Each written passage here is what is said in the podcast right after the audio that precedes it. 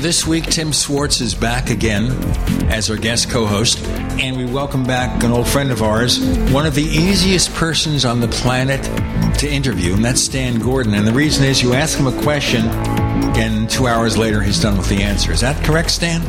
Well, that's what some people tell me, but you know, we got a lot of information. We want the people to know what's going on out there. Well, I have a few things I want to get on with you in terms of discussions. But first, it's interesting. We talked to Stan on his landline because his internet performance where he lives is not too great. And I'm thinking, just a couple of weeks ago, we interviewed Jacques Vallée on the Paracast. And remember, Jacques is like one of the inventors of the internet, as we know, and he's using landlines. So, what does that say about Skype? I like Skype myself. You know, Easy for me to use. Maybe one day we'll we'll convince, at least for audio, Stan to use Skype or something. But right now we're not. We got a lot of things to talk about, and let's get on with that because you know time's a wasting for us here. I'm thinking here. I don't know how Stan is, how old he is. I know that I am doing this on my 76th birthday, and I was thinking as I woke up this morning, the line in a song, and the line was actually "How terribly strange to be 70." Both you, Stan, and Tim are kind of sort of old timers. Do you recall what song that comes from? How terribly strange to be 70. No, I can't tell you that one. Tim? Mm, yeah, I'm trying to think here. Is that a Rolling Stones song? that or uh, um, The Doors, possibly. No, it is actually a song from Simon and Garfunkel Oh, called that's Old right. That's Friends. right. That's Old right. Friends. Okay. Old Yeah, I was Friends way off. lyrics. And it goes back to early days of the Rolling Stones. And the part of the song where that occurs is Can you imagine us years from today sharing a park bench quietly? How terribly strange to be 70. That's old friends, Paul Simon, from an album called Bookends, I believe, from Simon and Garfunkel. And that goes back to what, 1968 or something like that? Mm-hmm. So that I think about, but I'm six years late, you see. Another thing that occurred to me the other day, I'm reading an article where they're quoting what skeptic Robert Sheaffer said about the Kecksburg UFO case, which goes back, of course, a thousand years in terms of time. But you know what I'm talking about. We're going back a number of years for the original episode. But he's calling it a meteor. Now, whatever you think about the cause of Kecksburg, as Stan will tell us right now, something landed. Stan? Yeah, and um, there's no doubt about that. You know, I, I spent years and years investigating that case, and I started documenting that that evening, December 9th, 1965, as news was breaking on the radio. And over many, many years, I tracked down hundreds of people who were involved.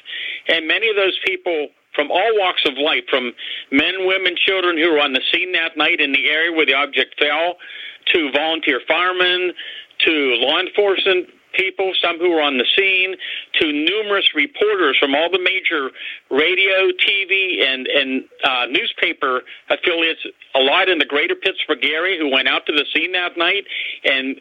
They either saw military equipment or military personnel and equipment, and, and some of them interacted with the military.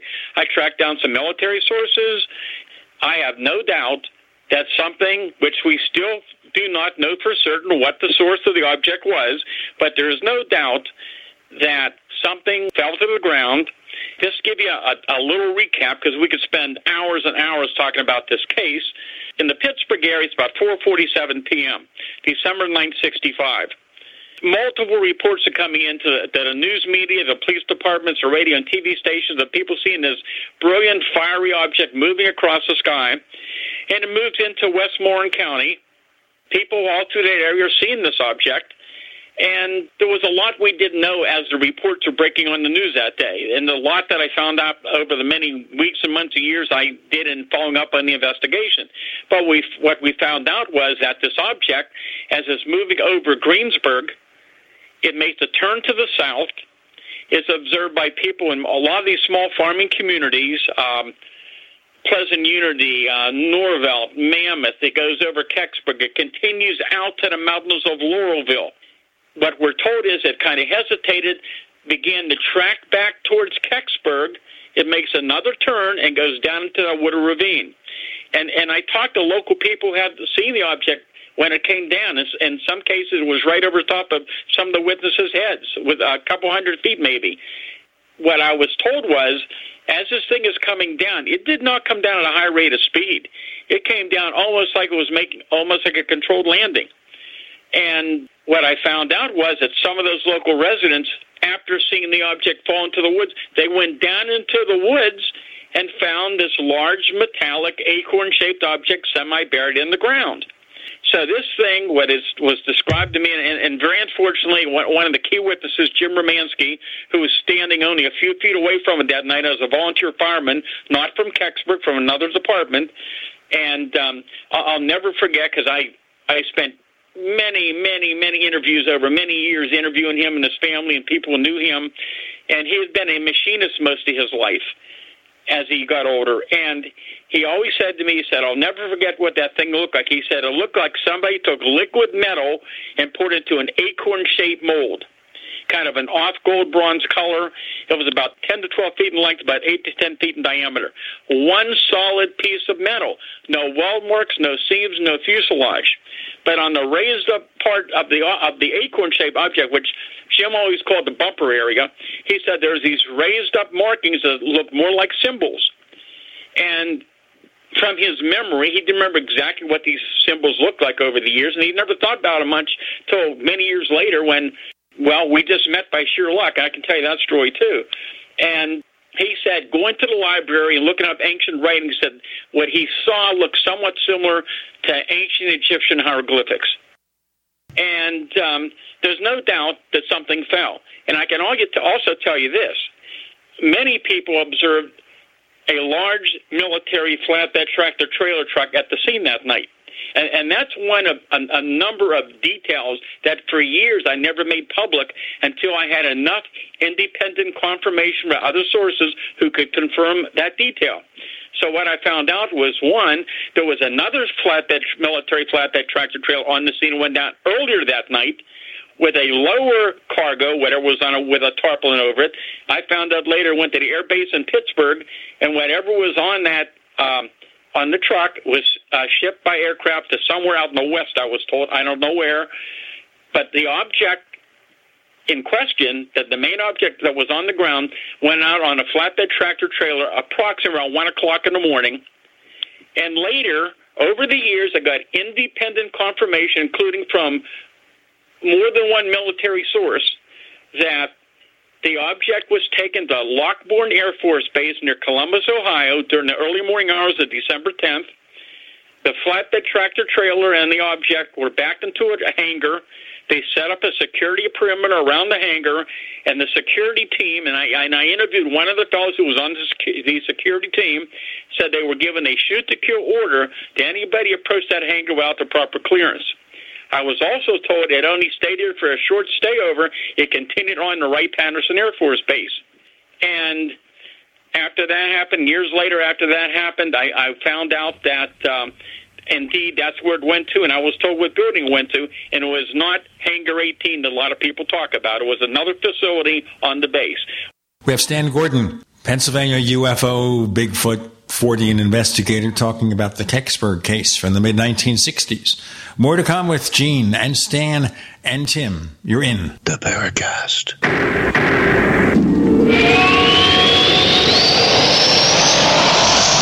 Hey, listeners. I want you to have the entire Paracast experience.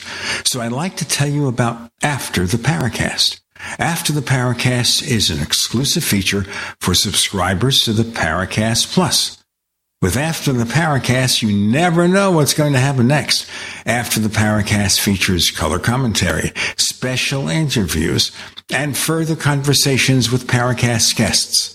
With Paracast Plus, you can download a very special enhanced version of the Paracast also. We do offer exclusive music, videos, and more features are coming.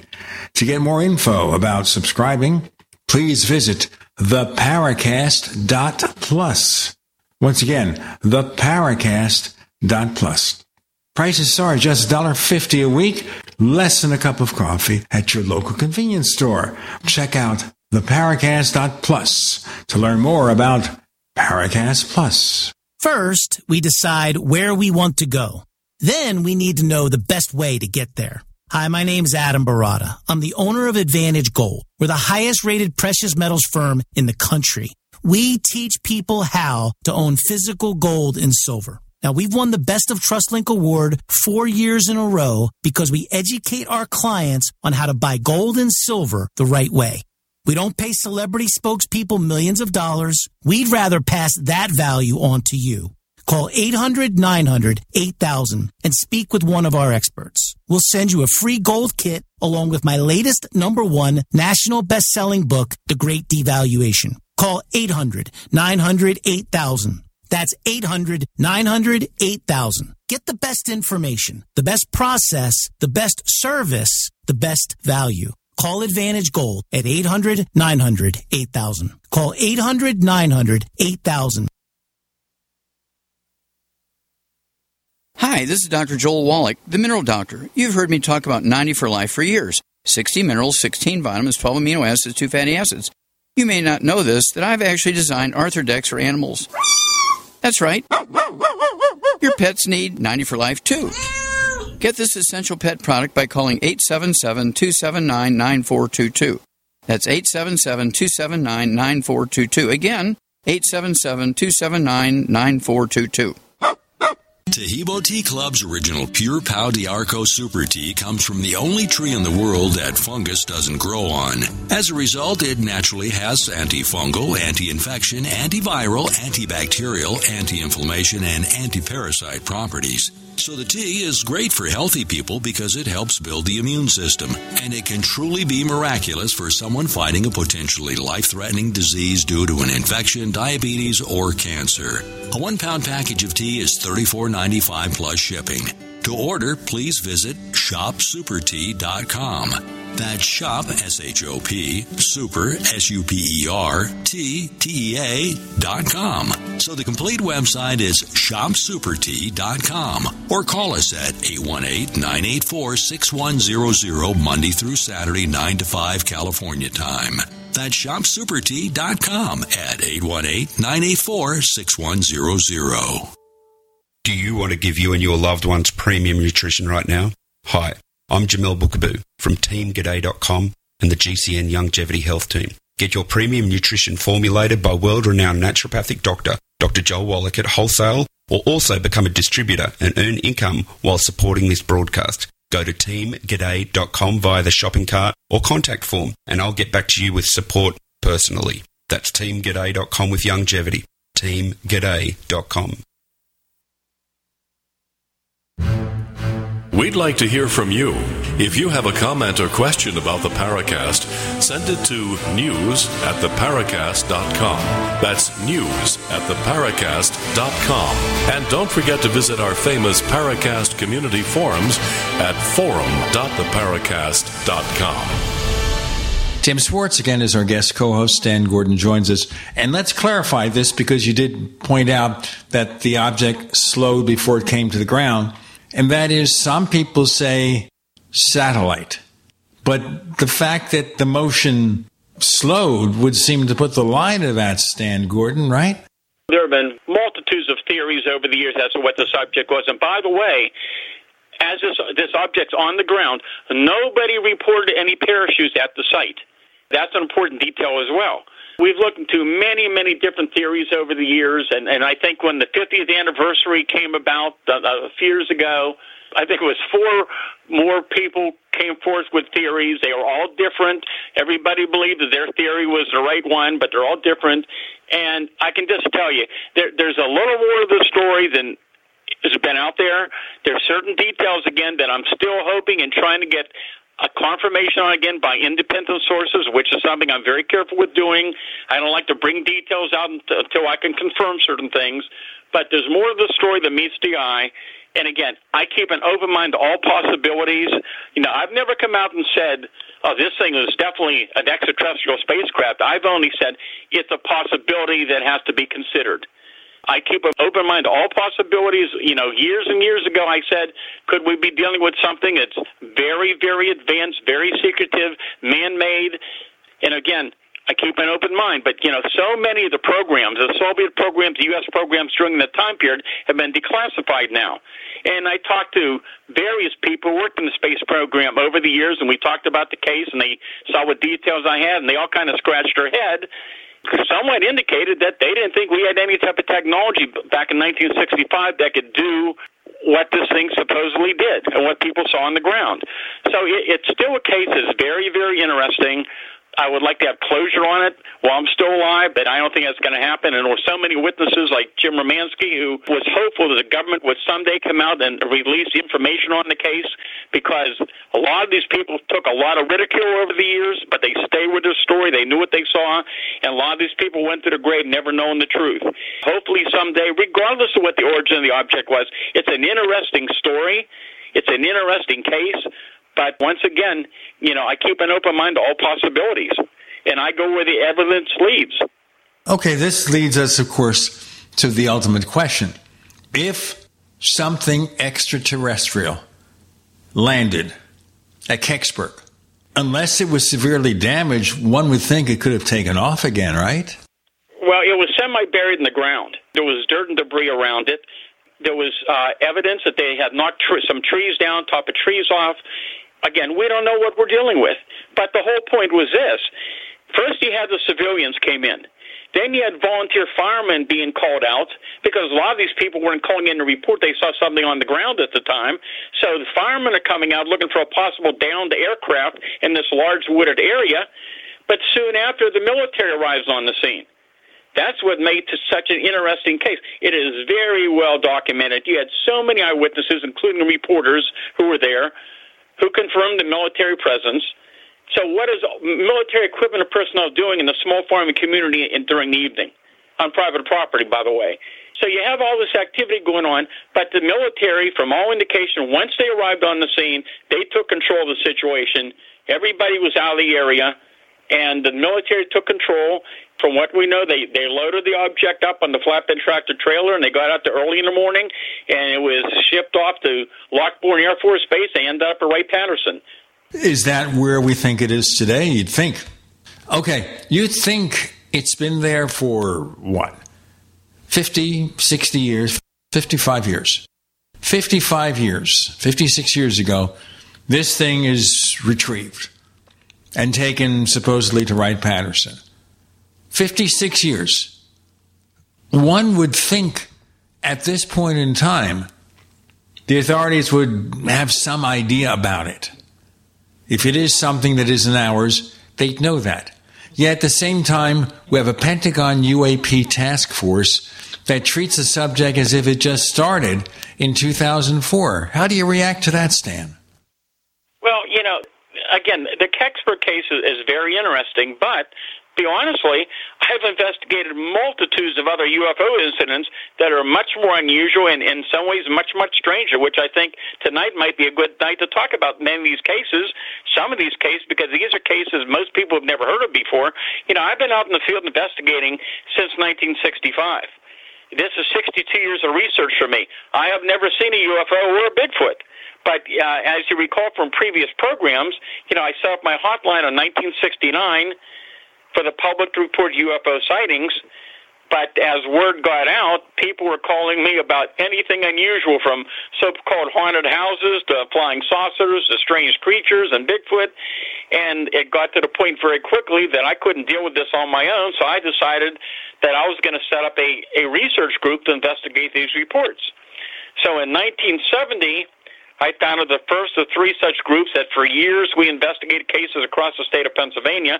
And the first group was called the Westmoreland County UFO Study Group, and it started out in the greater Pittsburgh area. And the group was somewhat u- unique in that the majority of people involved, the men and women involved, were specialists. We had scientists, engineers, technicians, and a lot of these people worked for major companies back then, like Gulf, Westinghouse, Alcoa. Some were connected colleges and universities. There were police officers. There were former military intelligence people. I mean, there were all kind of specialists that donated their time. We were all volunteer. We all had full time jobs, and we did what we could. But I had it set up that we could respond to cases 24 hours a day. Okay, you know we've covered a lot of this, Stan. We've covered a lot of this in previous episodes. And I want to kind of talk about stuff we haven't really covered before or more recent things. So, for example, Kecksburg, you say there are other cases that are, as they say, more amazing than that one. That one is something strange is found, recovered by the military, and taken away. Okay, that's pretty amazing right there. You know, in a sense, it's almost like Roswell. You recover something that's strange and you take it away.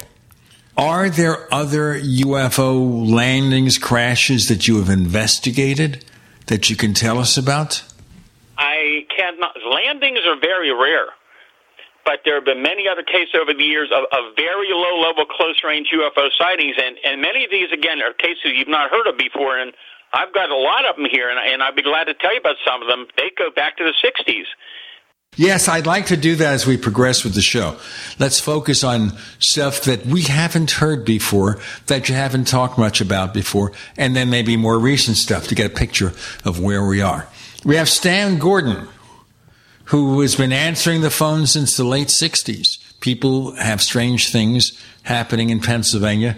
He's the go to guy, okay? Our guest co host this week is Tim Swartz. Many of our listeners know that Tim, for a number of years, worked with another Tim, the late Tim Beckley, Mr. UFO. And Tim will be working with us as guest co host from time to time.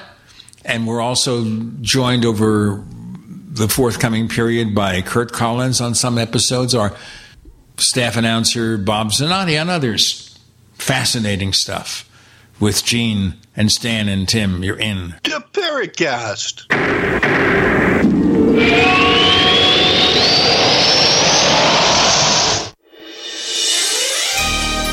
Thank you for listening to GCN. Be sure to visit GCNlive.com today. Silver has always been nature's very own antibiotic, and only one system allows you to generate an endless supply of natural silver solutions. SilverLungs.com. You'll find no wild claims or pseudoscience, just a lifetime of nano-sized pure silver solutions. The Silver Lungs generator allows you to make your own, so stop paying for silver solutions. The unique lung delivery system targets respiratory infections where other silver solutions simply cannot reach. See the Silver Lungs generator and lung delivery system at SilverLungs.com. That's SilverLungs.com. Are you afraid to go to the mailbox because of letter after letter from the IRS? Are they stacking on more and more penalties and interest? By now, you know the problem won't go away on its own. Don't let the IRS chase you to your grave with penalties and interest and liens and levies. You need real help now. I'm Dan Pilla. I wrote the book on tax debt settlement, and I help thousands of people solve tax problems they thought couldn't be solved. I can help you too. Call 834 no tax or go to my website danpilla.com. That's danpilla.com. danpilla.com.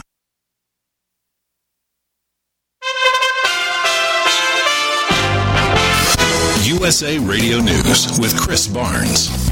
The family of the 10 innocent Afghan citizens killed in a mistaken U.S. drone strike in August now are demanding that those responsible be punished and that Washington's apologies so far simply are not enough.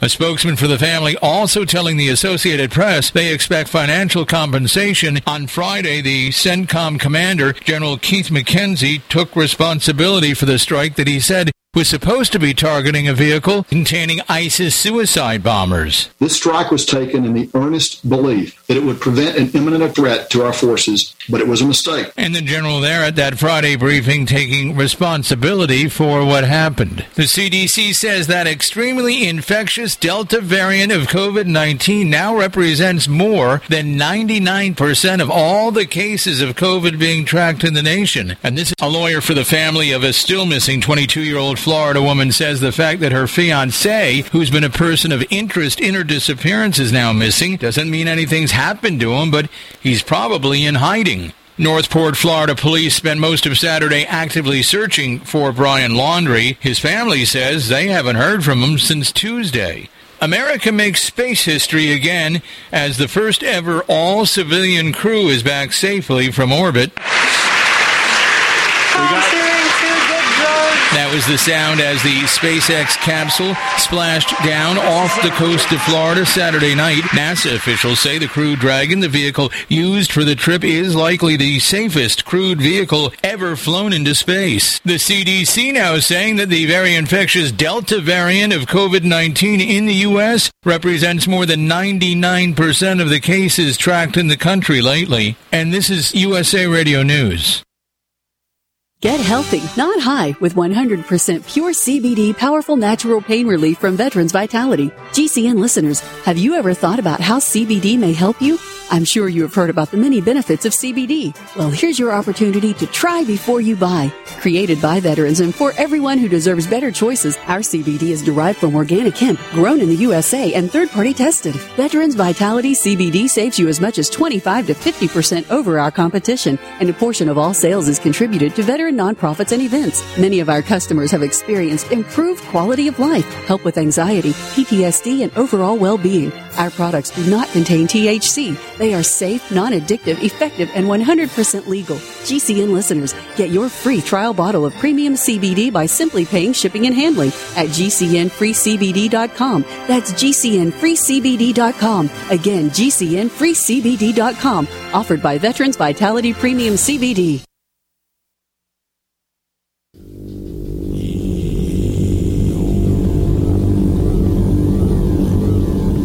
Is Jacques Vallée. You're listening to the Paracast, the gold standard of paranormal radio.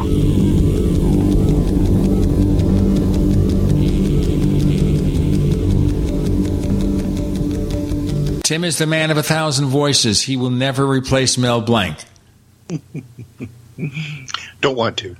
No, well, Nobody- Mel Blanc's nobody- dead. You don't want to replace Mel Blanc. He's dead. So that wouldn't be a nice thing. Unless, of course, we can bring Mel Blanc back. Just think about this. We get a medium in here, and I ask the medium, call up Mel Blanc.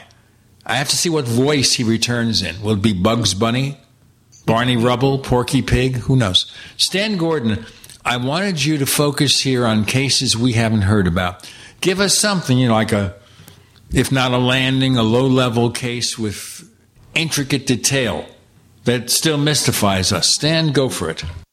Okay, well, there, there are so many, but here's one that I always thought was quite interesting. This happened back in February of 68. So back in the 60s, especially late 60s, there were many reports coming in of large, solid, appear to be metallic, kind of um, battleship gray. Some people describe the surfaces of these large, solid objects that were so low in many cases, people were putting like portals or windows in them, and sometimes seeing uh, like computers or lights behind them.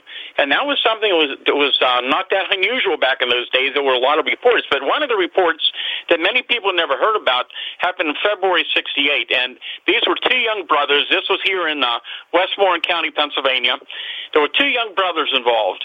The youngest brother was a, a big believer in UFOs. The older brother was complete non-believer. I mean, these two guys would get into such arguments they'd have fistfights over UFOs. So the older brother goes into the Navy. He got a high uh, level security clearance, worked on one of the most advanced aircraft carriers at the time, so he knew about all the different type of aircraft that our government had at the time. So he gets out of the Navy in February '68, and um, he gets married, and he and his wife they rent a little farmhouse out in the country. That afternoon, he happened to look out the window. It was supposed to start snowing. He went to check the weather conditions, and suddenly he realizes this is odd looking. There's something about 20 feet from his window, like a long gray metallic rod. And he takes a better look, and this long metallic rod, which was actually one of three, is attached to this very large oval shaped object with a dome on top. He said this thing is about 50 to 60 feet in diameter, and the bottom appeared to be hollow, and the object was about 50 feet away from him and hovering about 50 feet over a fishing pond. And the man told his wife uh, about what was going on, so she came out and was just pretty much shocked looking at this thing. This thing had windows and portals in it, in the dome, in the lower section of the object. It looked like instrument panels. At times, you could see like flashes of different colored lights through the portals. The hollowed out bottom looked to be about 20 feet in diameter, and there were numerous lights spinning within it. So the man calls his brother. Oh, there was more to the story. So while him and his wife are there, there's something like a catwalk in the center of the object. This small little humanoid creature, about four, three and a half, four feet tall, comes out, and another one comes out, and it looks like they're communicating with each other. And at one point, they look directly at him and he calls his wife, and she comes out and sees this thing as well. So they call his brother lived in Greensburg, which is probably 10 miles away from there, I'm estimating. And it was starting to snow pretty good, but his brother and his wife come out, and the object is still there. It's about 100 feet off the ground now, and they're right underneath it. And suddenly, this thing just shoots straight up into the sky and looks like a bright star going across the heavens, and it's gone and they called the local airport, the Latrobe Airport at the time, and they said they were receiving many similar reports from other people. And that fellow who went into the Navy, who never believed these types of things, he said to me, he said, if I hadn't seen it for myself, I could, I could not have been convinced. That's just one of many, many cases of large, low-level objects I've looked into over the years. Yeah, see, that's that's really interesting. It, it, doesn't seem like that we get a lot of uh, of these like structured craft reports anymore. You know, it seems like everything's like balls of light, plasma types of of objects. I mean, you know, are are you seeing uh, a similar pattern taking place uh, there in Pennsylvania? You don't get as many of these low level reports but we do still receive them. And mm-hmm. uh, again, there's many from that time period, and since then we can talk about. But in, in more recent years, for example, let me give you a few other uh, incidents that I think were just amazing. And this is another type of case that's really important. This is September 3rd, 1987 and this is on busy Route 30. So you've got a four-lane major highway. It's about 8:30 in the evening. Numerous witnesses, including some law enforcement personnel, now, this is where the old Green Gate Mall was at the time. And behind the Green Gate Mall back then, you had an annex where you had a number of movie theaters. So anyhow, there's witnesses down there and around other areas as well, and they see this huge object uh, towards the west, and it's approaching that area, and it grow and this thing goes across the high tension power lines, only about 300 feet up. But this object, as they're watching, the first impression was by people was it was a huge blimp. They soon realized this thing was immense. It was a large cigar-shaped object, about 300 feet in length. They said it was about twice the length. They said of what would you would surmise is maybe like two Goodyear blimps, and it was a silver or a dull gray surface, moving about 50 to 60 miles an hour. There was no sound, and it had numerous brilliant blinking lights were white in color, but on each end they had a bright red flashing light. And this huge object is moving along the high tension power lines, goes across Route 30. There's a power substation there. This huge object turns vertical in the sky, and when it does, all the power in the area goes out. And later, when I was told when the power company went back behind that annex where the mall was, where there was an extensive power failure, they found that all three of the master fuses located in the feed line had been blown. Apparently, it's something that just doesn't happen. Rarely ever happens. So that it was a lot of interesting reports. And, and one thing that I found as a pattern back in the 60s, and I began to notice these kind of reports uh, that there was an interest in our power grids. There were, there were sightings commonly over some of the, uh, the power stations and over the high power tension lines in many, many areas. Back in, so my memory is 1967, I believe, they were building the Homer City Power Station, Indiana County. And while it was under construction, there was a major wave of UFO sightings that went on for weeks and weeks of objects coming down and attaching to the power lines, low level reports I believe it was one report of a possible landing on the, on the roadway they were working on, and one of the professors at Indiana University uh, had a UFO club that they went out and investigated the reports, and that was making a lot of local uh, local newspaper news at the time. So this has been going on for years and years. But another pattern and I don't remember if we talked about this before or not because this gets deeper and deeper into a lot of the very strange things I've been finding out about Bigfoot and cryptids and other phenomena, which is going on more and more now, not only in Pennsylvania, around the country. But one the pattern I found years ago was that many low level, close range UFO sightings and many encounters with Bigfoot and other cryptids commonly occur in the vicinity of high energy sources. So you've got many sightings around high tension power lines and power plants and gas wells, gas lines, radio communication towers, uh, railroad tracks, um, uh, areas of bodies of water. So you have a, a definite energy connection there. And um, so these cases go on and on and on. And, and another one, another case is really fascinating. Again, that so many people never heard about. This occurred, um, I believe, June first, 2013 and again, this was another section of Route 30 down in North Huntington Township. So this is around Irwin, North Huntington, outside of Jeannette, and the area that's had a, a long history, again, of, of a lot of sighting reports of UFOs and cryptids. But um, this witness, who I interviewed many times, it was a woman and a three-year-old child. She was uh, coming out of a convenience store, heading res- uh, eastbound on Route 30, and she's on her cell phone and she had to stop and brake right in the middle of Route 30.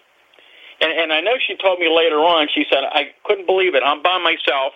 There's no cars near me. They're all way ahead of me or way behind me. And she said, I had to stop and brake because here's this huge object um, hovering very low, taking up all four lanes of the highway. We got more to come with Stan Gordon and Tim Swartz and Gene Steinberg. It means you're in the Paracast.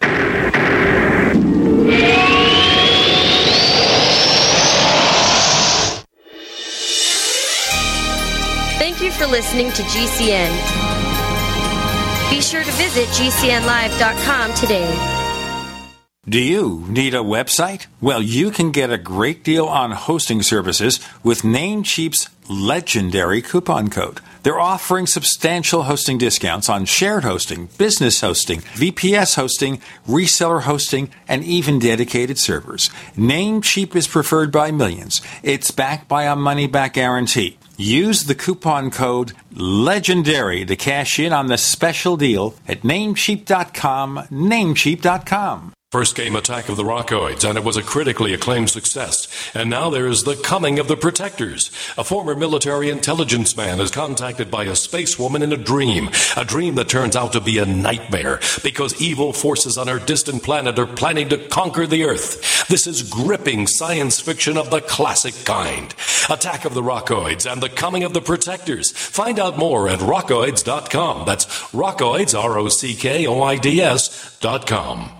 Silver has always been nature's very own antibiotic, and only one system allows you to generate an endless supply of natural silver solutions. SilverLungs.com. You'll find no wild claims or pseudoscience, just a lifetime of nano-sized pure silver solutions. The Silver Lungs generator allows you to make your own, so stop paying for silver solutions. The unique lung delivery system targets respiratory infections where other silver solutions simply cannot reach. See the Silver Lungs generator and lung delivery system at SilverLungs.com. That's SilverLungs.com.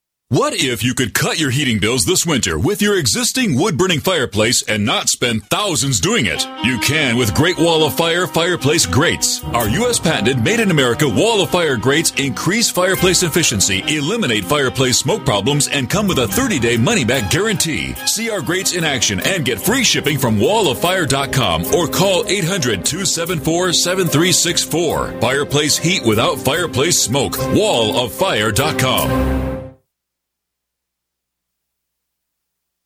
Angie's List is now Angie, and getting your to do list done just got easier. Between back to school and with the holidays around the corner, it can feel like there's no time to tackle home projects. Whether you need help with emergency repairs or major upgrades, Angie matches you with top local pros who can get the job done right. Browse reviews, see upfront pricing, and instantly book hundreds of projects. Save time for what matters most. Book your next project at Angie.com. That's A N G I.com. Oh, whale! Guys, whale! Wow, whale. Oh, that's a big whale. Um, okay. Whale, whale, whale. Oh no, whale! The tides can turn quick on the water. Progressive's boat insurance has you covered. Get a quote today in as little as three minutes at progressive.com. At least it wasn't a shark, am I right? Progressive Casualty Insurance Company and affiliates. For over 20 years, Extendivite has been helping people. Here is a testimonial from Amazon.com. Glad I found this product. I am 51 years old and started getting headaches a couple of times a week. I went to the doctor and my blood pressure was a little high at around 150 over 95. I found out about Extendivite and I ordered some to try it. Immediately, I felt better and it lowered my blood pressure and my headaches went away almost instant. I have been taking it now for about four months, and I am so glad I found this product. You won't be disappointed. Extendivite is only $69.95 for a two month supply. To order, call 1 877 928 8822 or visit heartdrop.com. That's H E A R T D R O P.com. Extend your life with Extendovite.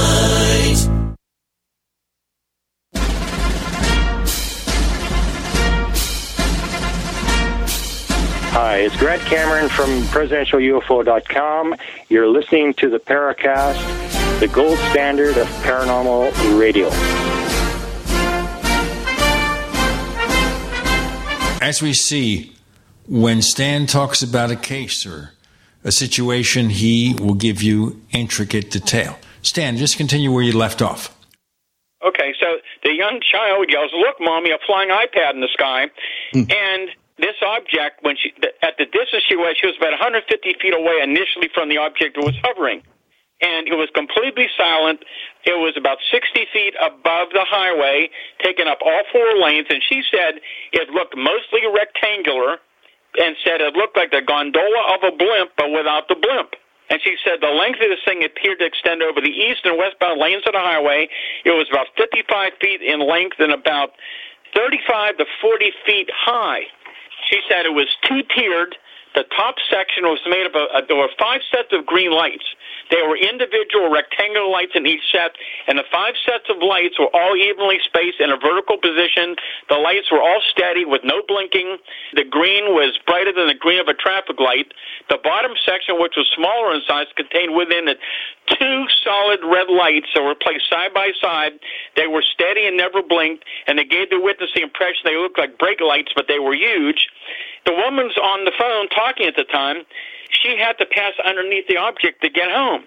So when she passes underneath the object, she notices that the, the digital display on her car dashboard for the clock, I believe it was the temperature, the airbag status goes out, the Bluetooth sync connection goes out, the radio goes off to the air she's listening to. She tries to take a picture with her iPhone. The camera function would not work, would not let her go into the photo mode, which is something that's been going on more and more, by the way, in recent years with other cases. So she accelerates down the road. Then she says she got about a half a mile away, and at that point, everything went back to normal, was working again. Those are the kind of cases that are very, very important. You don't hear about them, but we have a very interesting case where there's various type of electromagnetic effects. And here's one that's even more recent. And this is along the Chestnut Ridge, and I'm sure we probably have talked about the ridge over the years. It's probably one of the most interesting, strange places in the country. But the Chestnut Ridge is not just one small area. This mountain range runs about about 100 miles long. So you have Westmoreland, where I'm at, Fayette, Indiana County, in southwest Pennsylvania, extends down into West Virginia to uh, Preston County, outside of Morgantown, West Virginia. Year after year, we have UFO sightings, Bigfoot encounters, cryptid reports, mystery booms, underground sounds, all kind of weird phenomena goes on year after year along the ridge, especially in Westmoreland, Fayette County. There's a lot of activity around that area, around Latrobe, uh, Derry, Youngstown, all those areas along the ridge are, are historically very active with reports. So here was an event that happened June 4th, 2019, a little more recent. And there were two people traveling uh, along the Youngstown side of the ridge that evening. The sky was clear, was good visibility. and the passenger yelled out, "What are those lights in the sky?" And the driver was watching a road, so he pulled over. The passenger, the woman, said what she saw appeared to be like a glass tube cylinder among bright lights that seemed to be covered in a smoke or haze. And the cylinder appeared to be attached to a large V shaped object with several rows of different colored lights. And so the driver, he pulls over and he stops the vehicle and said he's just amazed when I interviewed him, seeing this object hovering about 60 feet over the trees kind of a V-shaped object, and he said it appeared to be made up of numerous small rectangular-shaped white lights. Those lights were glowing, but would brighten at dim at times. And he said he estimated about 50 of those lights. He said this object, I think it was about 40, 50 feet long. Above the smaller lights, though, there were four larger lights that were strobing orange, blue, red, and green. The brightness of those colors seemed pale compared to the smaller rectangular white lights of the object. Those lights, however, seemed to strobe from left to right, and then there was a larger light that produced a beam that was scanning the sky above the object. So the driver lowers the window to watch this object, and they're amazed that this large object is completely silent. They hear no sound whatsoever. But the witness, they continue to watch, and they're getting pretty shook up and pretty upset over the whole thing. And the driver said it was as though the electronic system of the car was having a seizure. The radio was off at the time. However, they began to hear this odd clicking sound inside the vehicle, but they couldn't figure out where it was coming from. And at the same time, it was noticed that the dash lights were dimming on and off to the beat of the clicking sound. He also stated that he was having trouble with his cell phone getting signal at the time. The witnesses watched it for about three minutes, became very disturbed. Later, he said to me, he said, You know, we were so shook up and so amazed what we were seeing, we didn't even think about trying to take a picture. But he said the object was still hovering as they began to drive down the road about 30 miles per hour. But then something else strange began to happen. About 30 seconds after they left the location, animals began running out of the woods as they were frightened. A deer came out, and this guy's an experienced hunter. He said he never saw animals so shook up or frightened as that something really was dazing them, confusing them. Then another deer came out. Then a bird hit the car windshield. Other animals came out. And he said that he, he'd never forget that night. He was so startled about what he saw and what happened. So here you have electromagnetic effects on animal reactions to a case.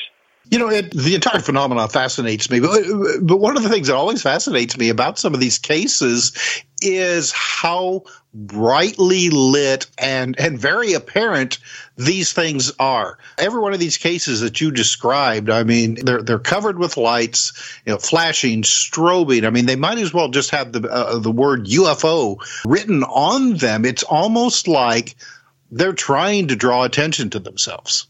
And in they're very bright. In some reports, even in the last few years, we're getting more and more reports. In fact, right through the last week, of these very large cigar-shaped objects, even in daylight, that are seen. And, and sometimes uh, we're getting reports of these things that they seem to be almost luminous and glowing.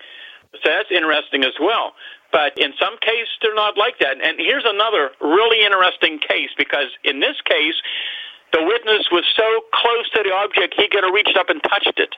And this was another fascinating case from 1985 near Indian Head. So this is up in Fayette County. This fellow was coming home from work around 12:30 in the morning. He sees uh, over the trees. He sees these six lights, and then he realized that these lights are, are, are connected to this object.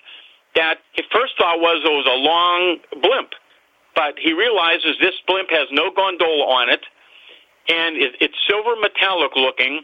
Looked like to be about 100 feet in length, and it's coming down very low as though it was in kind of trouble or something, and it's coming across to, across the road to this field, and it looks like it's hovering right over this field. So this young guy gets out of his vehicle and runs across the road, thinking this thing's in trouble He's literally standing underneath it. He said, I could have reached up and touched it. And he said, I'm looking up at this thing. I'm looking for USA. I'm looking for Goodyear. There's no markings on it. There's absolutely no sound. It's moving so slow. He said, all I could hear was the size of this thing just moving, rushing through the air as it's moving.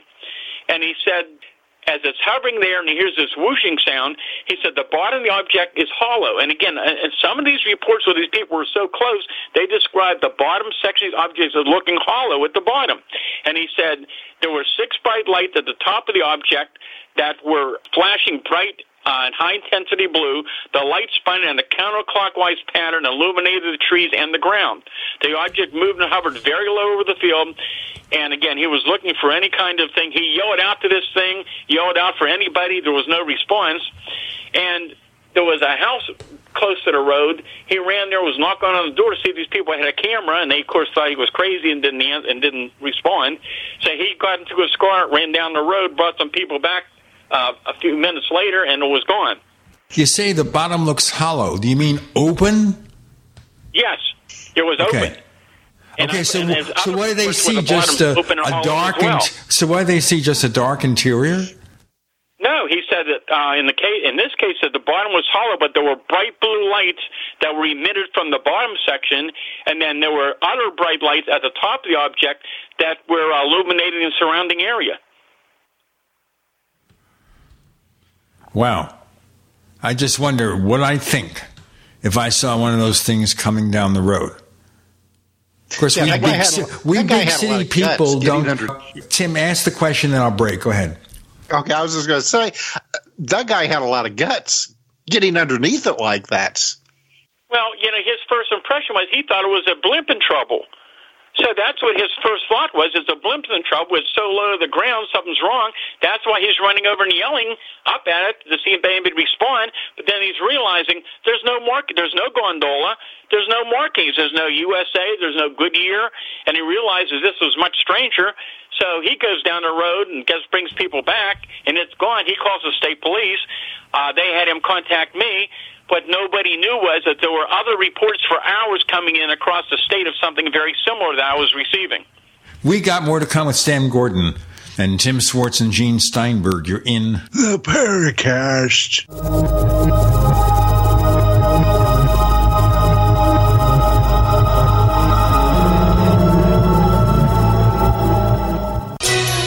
Thank you for listening to GCN. Visit GCNlive.com today. Hey, listeners. I want you to have the entire Paracast experience. So I'd like to tell you about After the Paracast. After the Paracast is an exclusive feature for subscribers to the Paracast Plus. With After the Paracast, you never know what's going to happen next.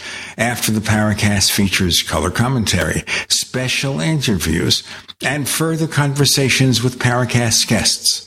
With Paracast Plus, you can download a very special enhanced version of the Paracast also. We do offer exclusive music, videos, and more features are coming.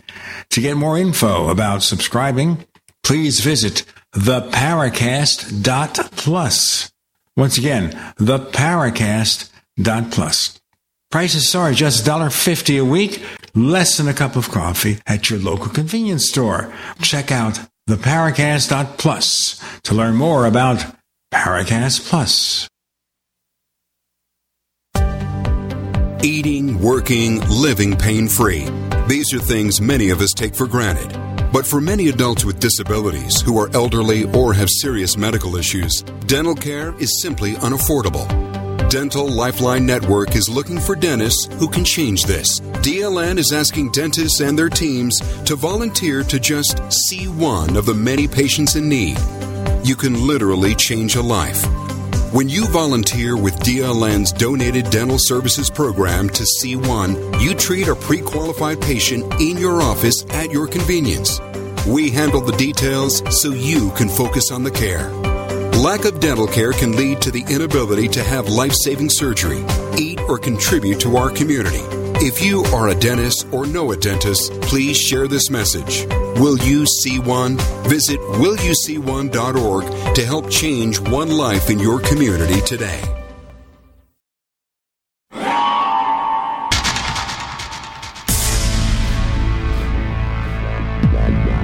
Welcome back to the Paracast, the gold standard of paranormal radio. And now, here's Gene Steinberg. This is the biggest thing about a lot of these cases, Stan, where it's not just one person who sees something weird, but other people seeing something similar. Go ahead, Stan Gordon.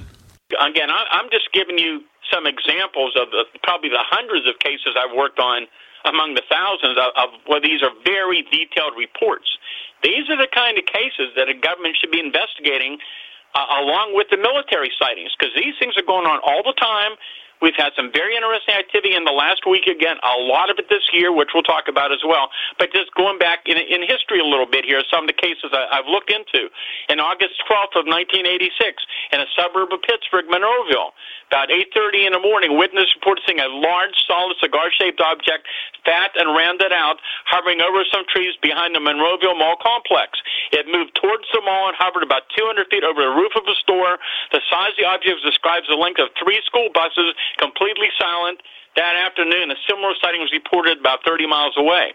In February of 88, this is between two counties, Cambria and Somerset County, between 7:45 and 8:30. A number of reports from various witnesses in about a 10-mile area in the near the area of Blough, where people observed an object as big as a house hovering over a body of water. Object was solid in appearance, about 60 feet long, with two rows of colored lights that did not blink.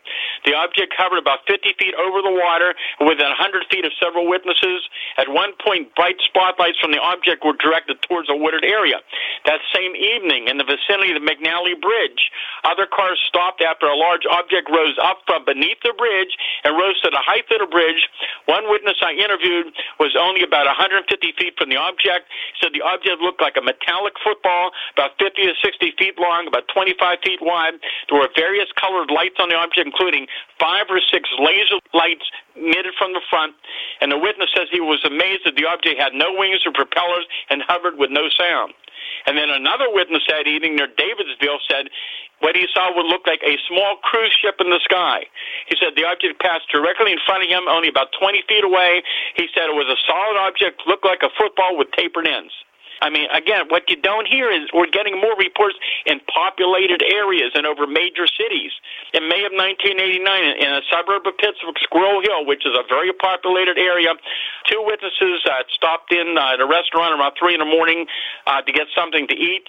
As they drove down about a block away near Wightman Street, they noticed this large, in this case, a very large, very luminous bright object hovering over the intersection of Beacon and Wakeman. The driver was so shocked that she stopped the car and got out to look directly at it.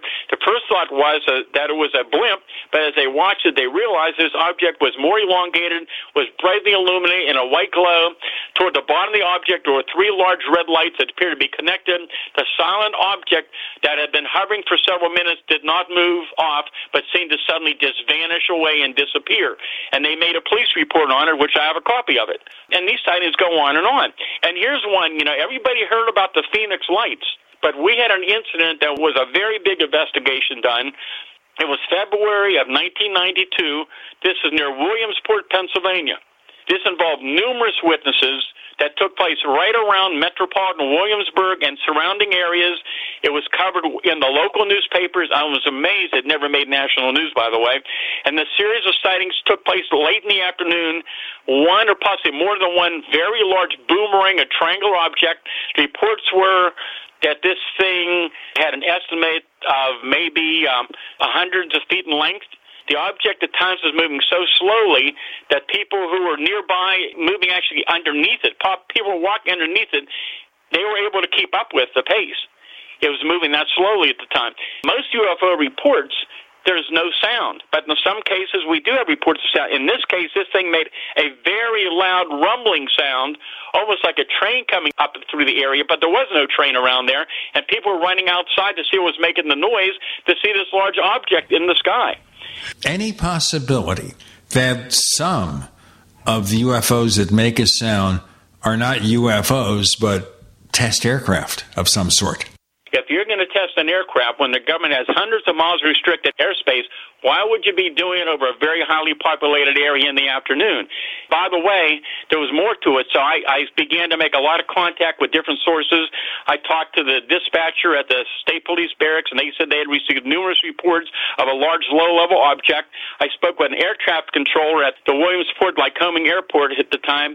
He handled about 20 calls from the public, and he told me he had contacted the Harrisburg Approach Control to see if they were working any military aircraft or were aware of any aircraft in the at the time, they were not. It was also told that nothing unusual showed up on local radar. So whatever this thing was, it still remains a mystery. And there was a lot of investigation done. And one of the fellows that did the investigation, who is now deceased, um, was a uh, former military officer and an engineer, and he uh, did quite an extensive investigation also down there. The question I would have here is, and maybe an assumption too, we're assuming the military would be decent enough before they send their test aircraft to notify the local airports and local officials. But if they wanted to see how we'd react to it, they wouldn't necessarily do that. They'd be more interested in public reaction to the presence of this craft than any of the niceties of being good people. And that's a possibility, and we can't say 100%, nor do we say that this thing is something completely unidentified or something extraterrestrial, because we don't know that. But this was a very interesting report. There was a lot of investigation, I know, done from the investigators down that area who was very familiar with aircraft and technology. It was quite an interesting case with a lot of people involved. It just seems like, for the most part, the authorities, military, what have you, really don't seem to be uh, too interested in looking too deeply into these reports, unless they're just you know secretly doing it behind the scenes, or uh, unless like recently there's there's a lot of uh, of, of press coverage. Yeah, and and again, you know, I, that's something I've always wondered. Like, why aren't you investigating? It's not just the cases I've investigated. You have multitudes of cases like this all over the country and around the world. And again, I, I can't remember exactly what we talked about in past shows because I do a lot of them.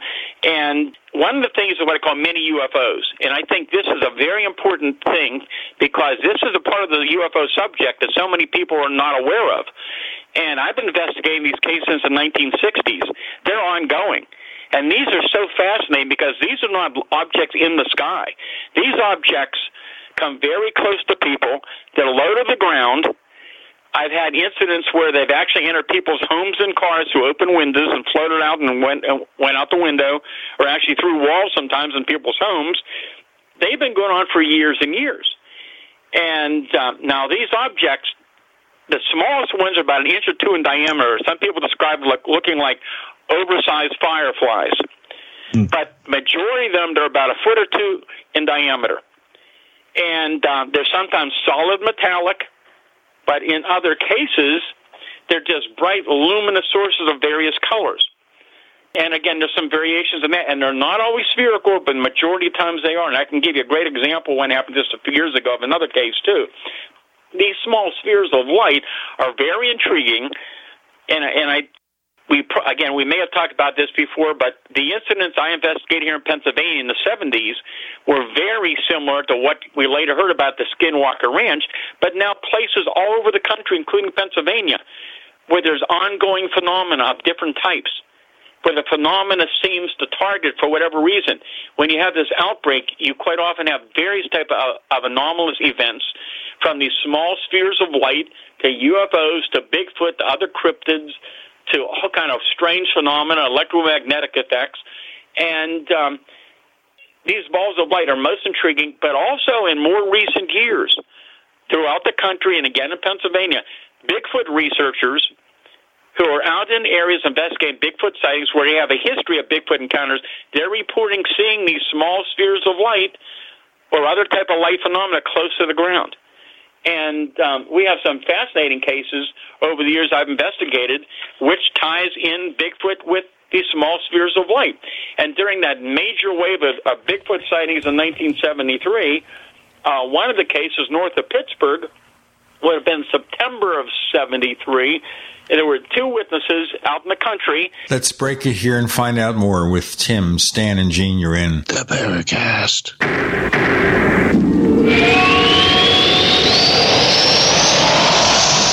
Hey, listeners. I want you to have the entire Paracast experience.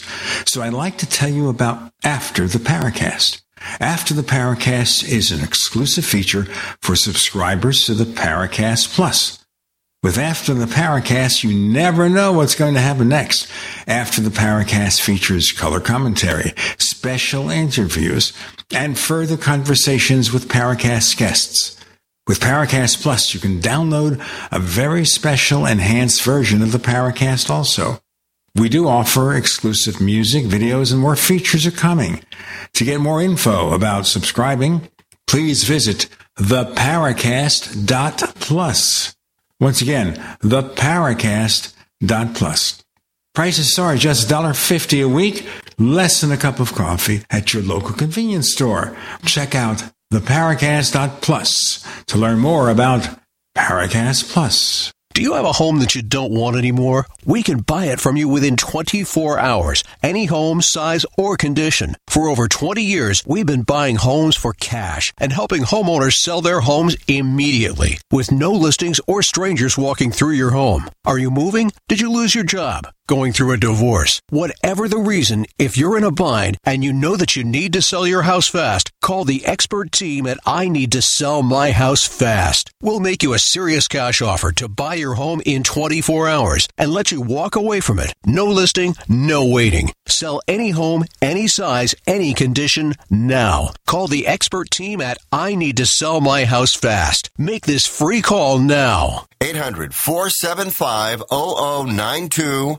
800 475 0092. 800 475 0092. That's 800 475 0092. Complement your health with hemp derived cannabinoid oil. We've always believed that the closer to Earth, the better it is for our bodies. Our hemp derived cannabinoid oil is phytocannabinoid rich, full spectrum, and organically grown. Finally, hemp made easy, clean, and effective. GCNhemp.com or call 877 878 4203. That's right, we cut through the red tape. It's now available at GCNhemp.com or call 877 878 4203. Get healthy, not high, with 100% pure CBD powerful natural pain relief from Veterans Vitality. GCN listeners, have you ever thought about how CBD may help you? I'm sure you have heard about the many benefits of CBD. Well, here's your opportunity to try before you buy. Created by veterans and for everyone who deserves better choices, our CBD is derived from organic hemp, grown in the USA and third party tested. Veterans Vitality CBD saves you as much as 25 to 50% over our competition, and a portion of all sales is contributed to nonprofits and events. Many of our customers have experienced improved quality of life, help with anxiety, PTSD, and overall well being. Our products do not contain THC. They are safe, non addictive, effective, and 100% legal. GCN listeners, get your free trial bottle of premium CBD by simply paying shipping and handling at GCNFreeCBD.com. That's GCNFreeCBD.com. Again, GCNFreeCBD.com. Offered by Veterans Vitality Premium CBD. Have you ever thought about turning your Glock, XD family, or 1911 handgun into a semi automatic carbine? It only takes about 30 seconds. The Mech-Tech Carbine Upper is classified as an accessory and can be delivered right to your doorstep with no FFL or background check required. It's the world's most versatile pistol accessory. Build your custom upper today. Simply go to handgunconversion.com. That's handgunconversion.com. We'd like to hear from you. If you have a comment or question about the Paracast, send it to news at theparacast.com. That's news at theparacast.com. And don't forget to visit our famous Paracast community forums at forum.theparacast.com. Out in the country, two witnesses. What do they see, Stan Gordon? All right, so these two people are waiting for a friend to pick them up. They see this seven, eight foot tall, hair covered Bigfoot with white hair, by the way. And again, you on occasion hear about the white hair covered creatures, but not that often. So it's running across the road towards the woods, but in one of its hands is carrying a small sphere of light. And as it runs off into the woods soon after, this object comes across the sky, projects a beam of light down into the woods where this creature ran into. So that was always a fascinating case. And here, in just in the last few years, outside of Pittsburgh, and where we're getting calls from other people in the last couple of years that live in the same general area that don't even know about uh, other reports from there. So this is May of 2019, and this fellow uh, gets up middle of the night, looks out his kitchen window. It's around one o'clock in the morning, and it's well illuminated. There's a lot of lighting uh, outside, and he sees a smaller Bigfoot. And on occasion, we get reported these smaller ones, at about four to five feet tall. And he sees this creature, small one, dark hair, uh, long hair in the head and the back area. It's walking upright. The arms arms are extended down below the knees. The arms are swinging, and he watches this creature enter a certain area going into the woods. About three seconds later, in that exact location where the creature went into, a bright sphere of light, about three to four inches in diameter, suddenly appears. And that witness said that it looked something like if you look right into the front of a flashlight, it would look like that, but it was about four feet above the ground. That light moved a short distance for a few seconds, then vanished. About four to five seconds later, that light appeared again about 10 feet away, and the small sphere emitted a bright beam of light about 10 to 12 feet long. For a few seconds, it vanished and disappeared, and they never saw, he never saw anything else again. Those are the kind of things that are going on. But these small sphere reports are, are so amazing. One of my research associates, Jim Brown, up in Fayette County. So this would be now in November of 2019. This is up around Masontown. He interviewed a fella that afternoon around 4:30. That this fella is uh, riding down the road. He comes over the rise of a hill, and he sees this ball on the road just sitting there. He said it was about two to three feet across. It was blocking the road. Well, he couldn't drive there without moving the ball, so he didn't know what this thing was. So he said he th- sat there for a minute, decided to get out and move it. But he said when he opened the car door, it suddenly began to physically fade away. He said in a few seconds it just vanished and disappeared. It never moved. It just faded away, and it was gone. These cases are just startling what goes on, and you never hear about these reports. That's very interesting here, too. Now, in the old days, we had local newspapers, and we still have some, but most of the newspapers have been taken over by large conglomerates. Where they exist, they primarily depend on digital versions with paywalls for their circulation. So the coverage of these cases may not have been so terrific back in 1970 or something, but in 2019 it's almost impossible, isn't it? Well, you know, the whole situation is this. I receive reports all year round, every year, including many again recently. The majority of people, even today, they come from all walks of life, and some of these people are very prominent. They have some important positions.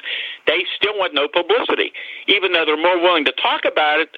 They're not ready to go public. So these people don't go to the newspapers, and that's one of the main reasons that you don't hear about about a lot of these cases in the news. And you don't really have local newspapers the same way, which is what I was pointing out. A well, lot of times, true. even when a newspaper exists covering a small town, they've cut back on staff and they don't have the people to handle this kind of coverage. Well, that's basically true, but I can tell you in my general area, we still do have some local papers. The newspapers locally around here have, have always been very supportive of my investigations, even the last couple of years. Some of these papers have done some very extensive, very detailed interviews uh, with me in the investigation. So, luckily in this area, we still have pretty good coverage. Well, of course, here we have the Phoenix area, supposedly based on different studies like Cheryl Costa's statistical study of cases. I'm living Maricopa County, Arizona, in a hot spot of UFO activity. But the local paper is the Arizona Republic, which is owned by Gannett, a large newspaper chain. And a lot of the coverage is not local, it's just stuff from the national papers. And you don't get any of this. It's like nothing happens. Well, that certainly elicited a great reaction. But you, but you see, where you are, Stan, you have small towns, you have small town papers. Yes, we still we have large papers and we have small towns, and and again, uh, in this area, uh, at least over the last few years, they, some of the papers have continued to do some some very good research, and they've done some very good interviews, and so at least the public is aware that there's sightings still going on. But again, it's these sightings go on all the time, all year round, and I don't know if I mentioned this last time we talked or not, but earlier this year we had quite a significant wave of UFO sightings in the greater Pittsburgh area. And um, this this went on um, kind of late February through March, uh, a lot of this was in daylight, and uh, a lot of it was in very populated areas. And just to give you an idea about some of the things that were going on, there were in March there were three white circular lights seen in the triangular formation in Cambria County. Um, there were reports of triangular shaped objects reported in different locations. A large black rectangular object was reported in Bedford County. Reports of large glowing spherical objects seen at low level and close to homes. Bright objects moving straight up to the sky and disappearing. Sightings of small spheres of light close to the ground in some areas. Residents were reporting from different areas unusual luminous objects being recorded on their game and security cameras. And I and I talked with other researchers that I know around the area. One of them was Dan Hagman up in Butler County. And Dana told me that during March, he, they were receiving multiple reports of fireballs and spheres uh, over Butler County. So here's just an example of a few of the reports that he got. On March 2nd, he had reports of three shiny silver spheres moving west to east in a straight line. They look shiny, silver in color, and glowing. They look equally spaced and were moving very fast. On March 8th, a witness observed a shiny, bright cigar-shaped object in the morning sky. Sky was clear with fluffy clouds around. The object did not appear have any wings or tail section. The witness indicated the object was so bright he had to squint his eyes to view it. The witness, who was very familiar with aircraft, stopped his vehicle and got out to get a better look. The object moved into a cloud, but it never exited. And by the way, that's something that's been going on in more recent years. We have more reports, even in daylight, of very large objects that enter cloud formations and sometimes people sit there for an extended period of time with a camera waiting for a picture, and the object never comes out. That's very interesting. But here's another one of the cases that Dan had March 11th. Before we go to the March 11th case, let's take a brief pause, a pause that refreshes. I'm copying that from something, as we all know. We have Stan Gordon covering lots of sightings, including those as recent as March of 2021. More to come with Gene and Tim and Stan. You're in. Ooh, the Paracast.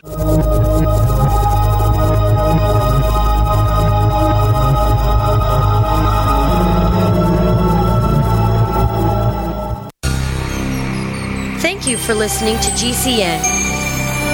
Visit GCNlive.com today. You've seen crazy diets to lose weight. At GCN Team, our healthy body weight loss system simply neutralifies the body, bringing down cravings. It has been proven that nutritional deficiencies drive appetite for carbs, sugars, and fats. Lose weight the easy way. Find us at GCNteam.com or call 877 878 4203. Fighting cravings is a fool's game. Give the body what it needs to be satisfied. Again, 877 878 4203. That's 877 878 4203. Silver has always been nature's very own antibiotic, and only one system allows you to generate an endless supply of natural silver solutions. SilverLungs.com. You'll find no wild claims or pseudoscience, just a lifetime of nano-sized pure silver solutions. The Silver Lungs generator allows you to make your own, so stop paying for silver solutions. The unique lung delivery system targets respiratory infections where other silver solutions simply cannot reach. See the Silver Lungs generator and lung delivery system at SilverLungs.com. That's SilverLungs.com.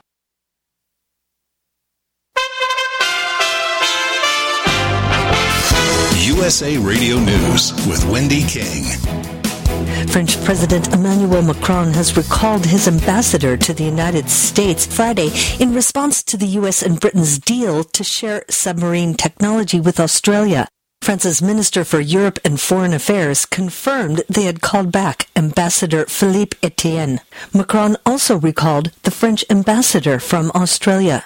The United States, Britain, and Australia announced a trilateral security partnership, stating its first major initiative will be to deliver a nuclear power submarine fleet for Australia. The fleet will not include nuclear weapons. The agreement killed a multi-billion dollar deal Australia had with France. Australian Prime Minister Scott Morrison denied French accusations that Paris wasn't warned about the possibility of a new deal. This is USA Radio News. Haitian migrants that are seeking to escape poverty, hunger, and a feeling of hopelessness in their home country said the U.S. plans to speedily send them home won't deter them as thousands of people remained encamped on a Texas border after crossing from Mexico. USA Radio Network's Dan Naraki has more. House Minority Leader Kevin McCarthy is calling on the Biden administration to deploy the National Guard to the southern border to help deal with a surge of Haitian migrants. More than 11,000 people are gathered under a bridge outside of Del Rio, Texas. U.S. Customs and Border Patrol announced Friday evening that the Del Rio port of entry was being closed in response to the surge. Fox News reporting that the border checkpoints in the area have been closed as well. The agency says that trade and travel traffic has been rerouted to the Eagle Pass port of entry 57 miles away to help manage resources and keep the flow of legal traffic uninterrupted. From the USA Radio News Ohio Bureau, I'm Dan Naraki. You're listening to USA Radio News.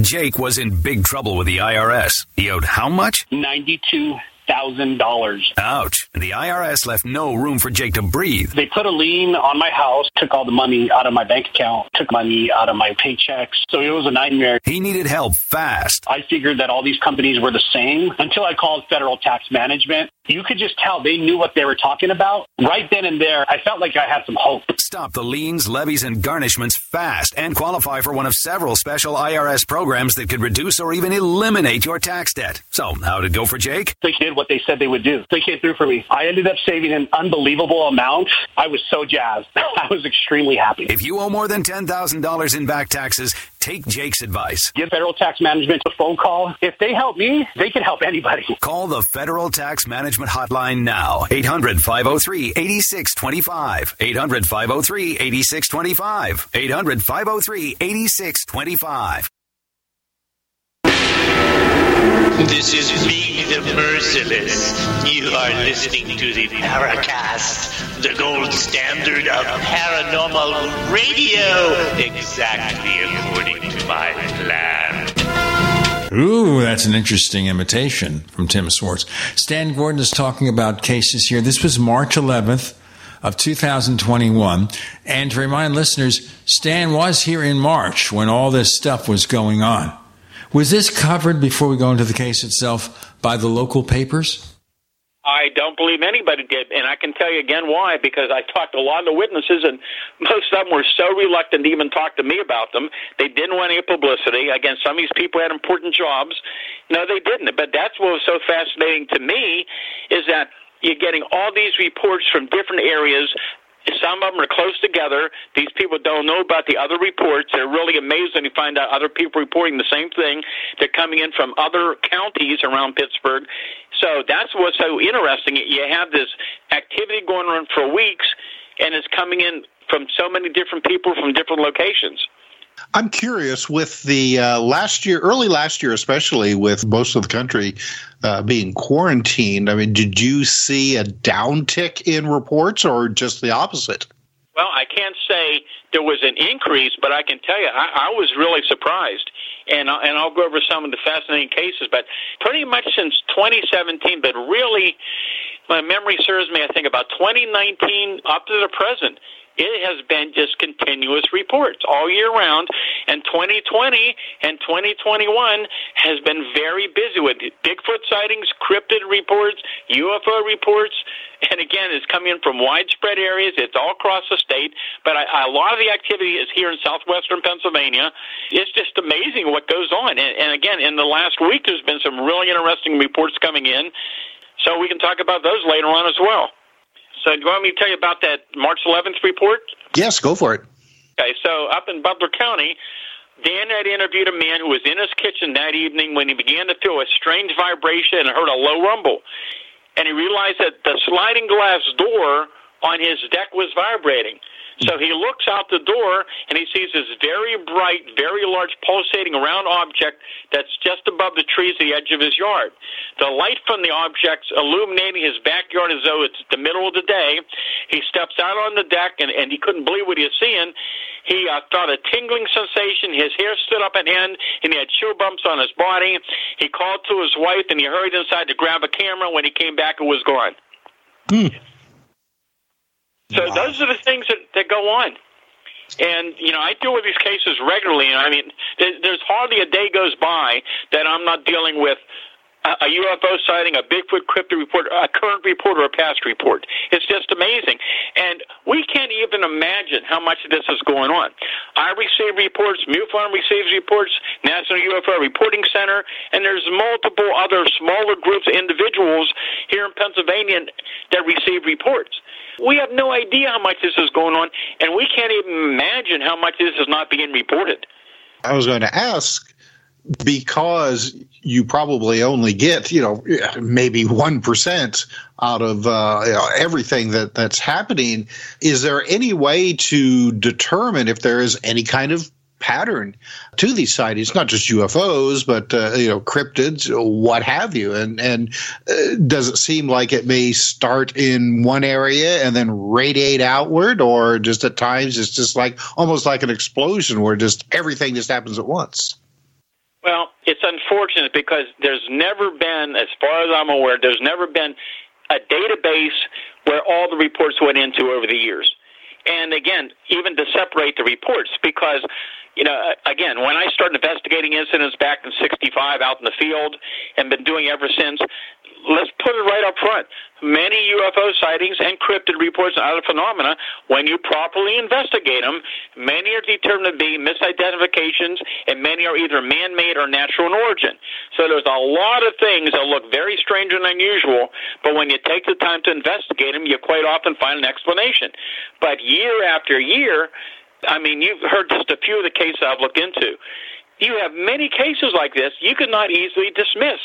And these are the important cases. And we have been talked about Bigfoot and cryptid sightings in, in recent years and some of the very weird things that are going on. And I began to see some patterns long ago. It's going on more and more. And when I wrote about in the 70s, now people are starting to take a, a, a little more serious look at it, and they're not laughing like they used to. And there have been several books writing about similar findings in recent years that are out there, and it's going on all over the country. And uh, it, it's fascinating and it's it's so unusual. It's so beyond our, our present understanding. I, I really believe we're dealing with phenomena that's well beyond our present science. We just don't understand it. We can document it, we can write it down, we can look at comparisons, but I think we're dealing with something that is well beyond our present scientific understanding, and I think that's probably one reason why, with the UFO phenomena, that the government is not more forthcoming, because they know a lot more than they're telling the public, but they do not have the answers themselves.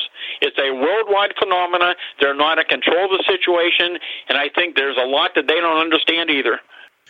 Talking about cryptids and UFO sightings. I mean, we're we're really treading on sacred ground with both of these different camps to me, I mean, for a long time, there seems to be obviously a connection. And I know that you've got UFO people who you know, just like, oh, you know, how can you believe in that, that Bigfoot stuff? That's crazy. And then you turn around, you know, Bigfoot people saying the same thing about UFOs. Yet we see the, the, the two phenomena happening simultaneously in a lot of these locations. Exactly. And, you know, I, I we probably may have mentioned some of these cases, but there's people out there that haven't heard these. And it was some of the cases that I investigated in 73 during that major wave that brought to the attention to my team and myself that we're dealing with something we were never expecting to look for. We had no idea that these kind of reports were going to start originating from so many different sources. You know, when I got involved with, with investigating Bigfoot in the 60s, I mean, I thought from all I knew about it in the history of Bigfoot in Pennsylvania that these were some type of unknown primate. Well, we weren't expecting the kind of cases that turned up during the early 70s. And that, again, that's when I started my group. Luckily, we were around in 73 because first you had that massive UFO wave with hundreds and hundreds of UFO sightings all over Pennsylvania from January 1st to the end of the year. And back then, many papers across the state were publishing new UFO stories. So they're out there. Certain radio stations were also covering UFOs in Pennsylvania. I remember one where I was working at the station in Chester County. And we had studios in West Chester and Coatesville and in Kennett Square, near Kennett Square. I remember what was in 1973, we had some cases there. Yes, you did. I remember him. I was doing a lot of radio back in those days. It was talk radio was just starting in the early 70s, and I was getting a lot of requests to do a lot of interviews uh, for the small town and local radio station around Pittsburgh and other areas. And so, yes, there was actually uh, there was quite a bit of radio coverage and even some TV coverage, if I remember back then. And uh, so all this activity is going on in 73. So in the summer of 73, we have this massive Bigfoot outbreak. The biggest ever been documented. It went on for weeks and months in 1974. And a lot of those Bigfoot sightings were very close range. We're talking 5, 10, 15 feet away from people, in some cases in daylight. Some cases, more than one creature seen together. So my teams are out there day and night investigating, and, and we were on the scene of some of the incidents within minutes after they occurred. This is why we could document it so well. We made many casts of footprints. We gathered all types of uh, different types of physical evidence over the years, but we weren't expecting to see what was about to develop. And one of the one of the first things that began to show up, we began to scratch our heads was we get out to some of these locations, there'd be a series of these very large, strange footprints with a very big stride between them, under all kind of ground conditions, and later in the winter in the snow, and these tracks would just suddenly abruptly stop and disappear, stop and end, where there should have been more tracks. It made absolutely no sense. And by the way, that's still ongoing the last few years, more and more in the wintertime. And then we began to have other very weird things show up. Um, there was one case where a police officer called me from up out there along the Chestnut Ridge outside of uh, Latrobe Derry area. Let us break here, guys, and we'll have more with Stan, Gene, and Tim. You're in. The Paracast.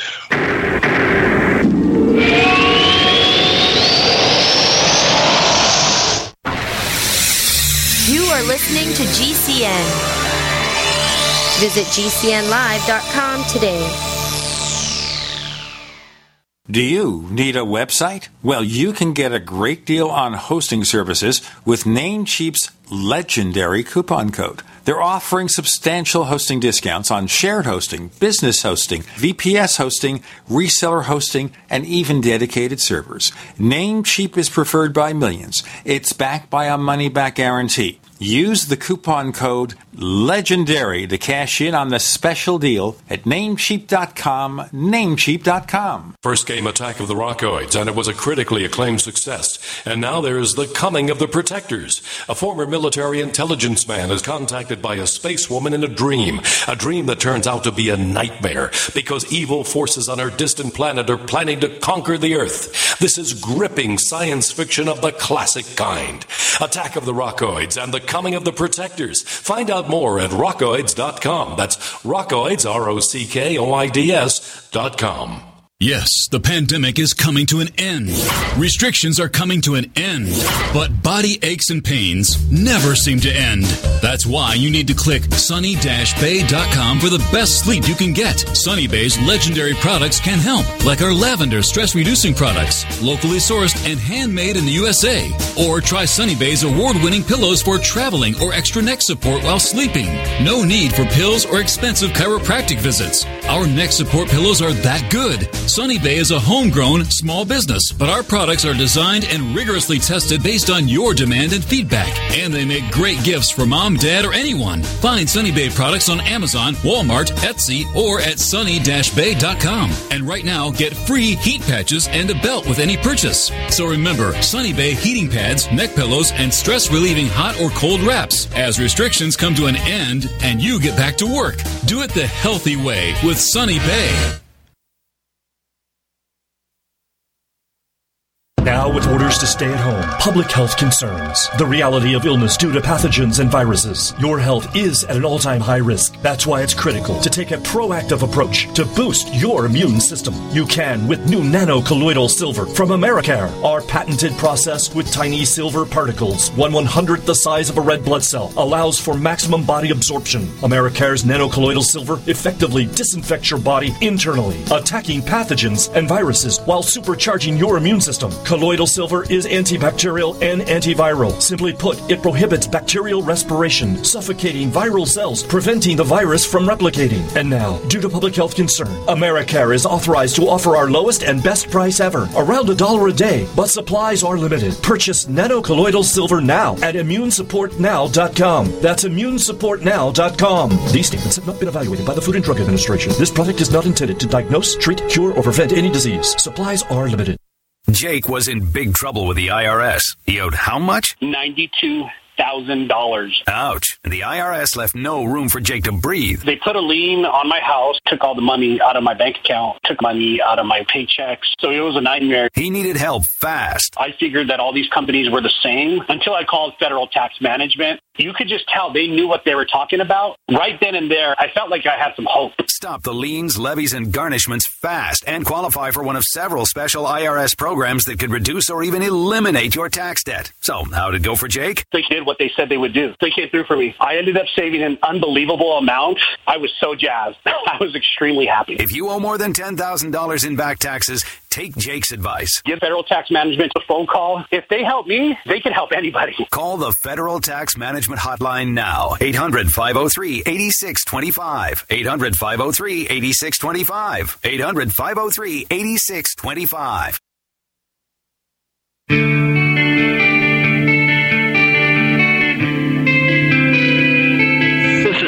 Clark, author of the UFO Encyclopedia and other books. You're listening to the Paracast. Should point out briefly that Tim Swartz has not given up on writing material on the phenomenon since our friend Tim Beckley died. He's available online at the Conspiracy Journal. Okay? Check out the Conspiracy Journal. Where's that located? What's the URL? It's uh, www.conspiracyjournal.com. Conspiracyjournal.com. Let's continue with Stan Gordon telling us about all the incredible encounters in Pennsylvania. Go ahead, please. Okay, so we're talking about um, 73. I'm not sure exactly where we left off. Oh, okay, we're talking about the police officer.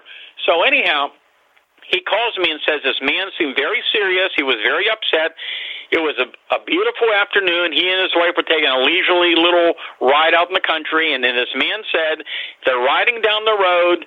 This huge, hair covered creature with long arms walks out into the middle of the road. He tries to slow down, but he said he hit the creature, and upon impact, it physically vanished and disappeared.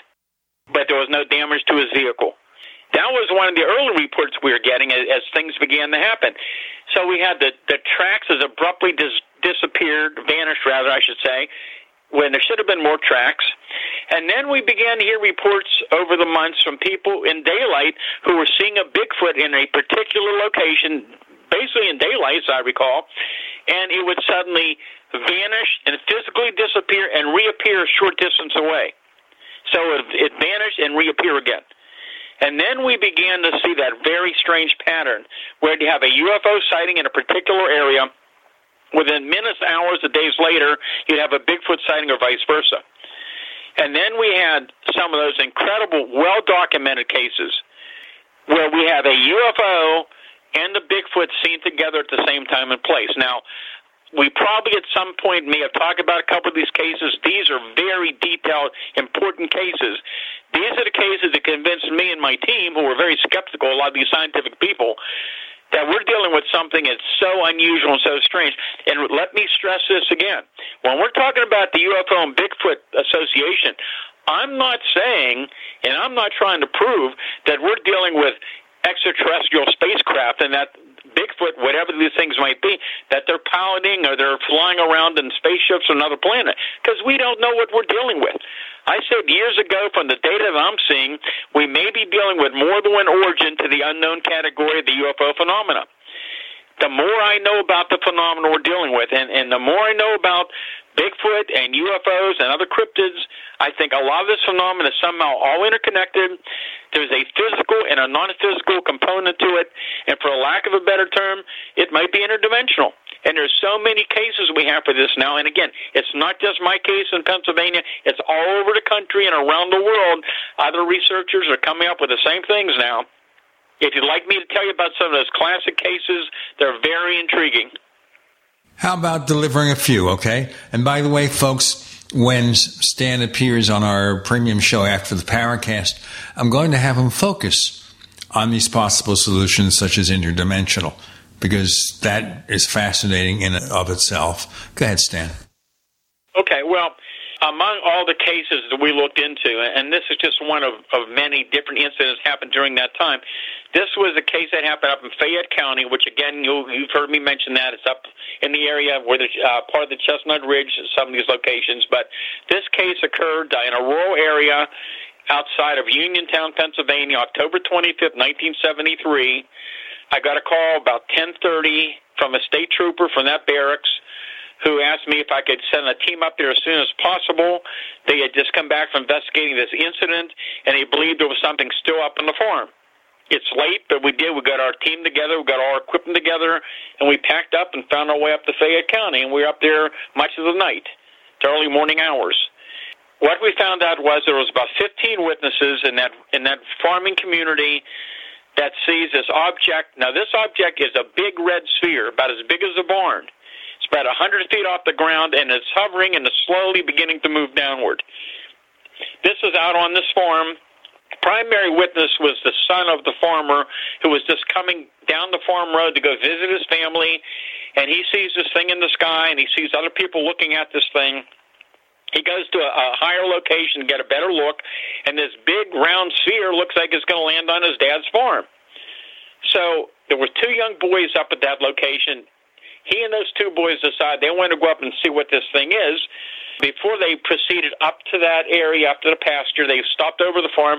He grabbed a 30 six and some ammunition. And he didn't know at that time, but in that within the live ammunition, he had two tracer bullets. So again, for hunters that hunt, you know, you just get that luminous trail where you can see the trajectory of that munition as it's moving across the sky. Anyhow, as they're moving down towards the pasture in their vehicle, they notice high pitched whining noise, baby crying sounds, and something like, and the dogs right away are just going crazy around the area. So they finally make it down towards the area where the pasture is. They angle their truck and they leave their headlights on so they can see their path going up the hill. But as they're going up the hill, they they look back and they realize that something appears to be draining the power from the headlights. That they had never noticed that before. Anyhow, they finally make their way up to the pasture, and they're standing there because they can't believe what they're seeing. But that large object is now on the ground or right above it. But now it's not this complete sphere they saw originally. It's like a half a sphere, like a big white dome about 100 feet in diameter that's illuminating the area, making that loud whirling sound.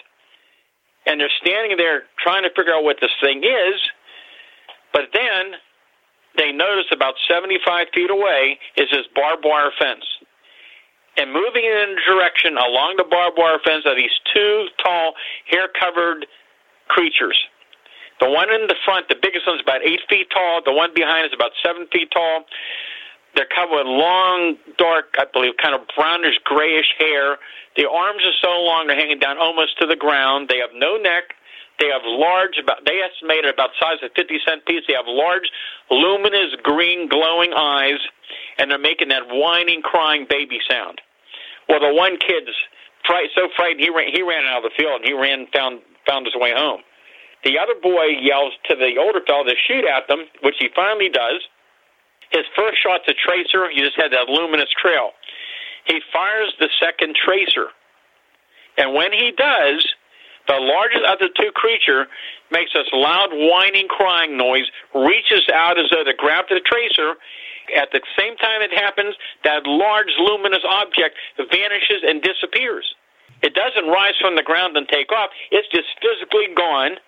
The sound stops and most of the luminosity is gone.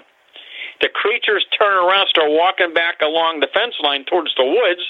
The guy starts opening fire with his 30 aught six, which is quite a high powered weapon. He's been hunting for years. He said, I have no doubt I hit these things. He was mainly focused on the biggest creature. And for years and years, and up to the time he passed away, he always would say to me, he said, I'll never forget that thing, that great big creature with those glowing green eyes just staring at me as I'm pumping live ammo into it, and there's no response from the creature whatsoever. It doesn't appear to be wounded or hurt whatsoever. They just keep running. That creatures keep walking towards the woods. The two fellows run out of there. They go back to the truck. They go back to the farmhouse. They take the family to a neighbor and they call the state police. When the troop arrives, about 45 minutes later, the witness just says, just forget about it. You're going to think I'm crazy. And the, and the trooper said, we had a report of two similar creatures on a mountain last night. I have to go up to investigate. So they go up into the field in the police car, and they're looking around for evidence again, this is the shorter part of the story without getting into the whole thing. It gets weirder and weirder. I read the whole thing up my Silent Invasion book about these things. It was crazy stuff at the time. And anyhow, the trooper told me the area where the object was on the ground was self-luminescent and glowing, about 100 feet or more in diameter. He said that glow extended up about a foot off the ground. The farm animals wouldn't enter into it. He was certain if he had a newspaper, he could have read the newspaper from the glow coming off the, that area. Well, they went back to the police station, back to the barracks, and I was told both the trooper and the witness were both separately interviewed in two different rooms. Then they called me to send my team up. That was the case, but that was the case that really stood out that made us realize, my team and I realized that we're dealing with something here that's much stranger than we had ever realized. This, you know, we weren't looking for anything like this. And then the cases got even stranger. And it's another case that's even much more unusual. It was the case that convinced me, and I think some of my other researcher members too, that we're dealing with something again that's more than just a physical unknown phenomenon. We're dealing with something that's both physical and non physical. And if you want me to discuss it, I'll be glad to. You know what? Let's do that in our next segment. We have Stan Gordon, longtime UFO researcher, dates back to the 60s when he set up a telephone hotline to receive UFO reports. We have Tim Swartz and Gene Steinberg. You're in the Paracast.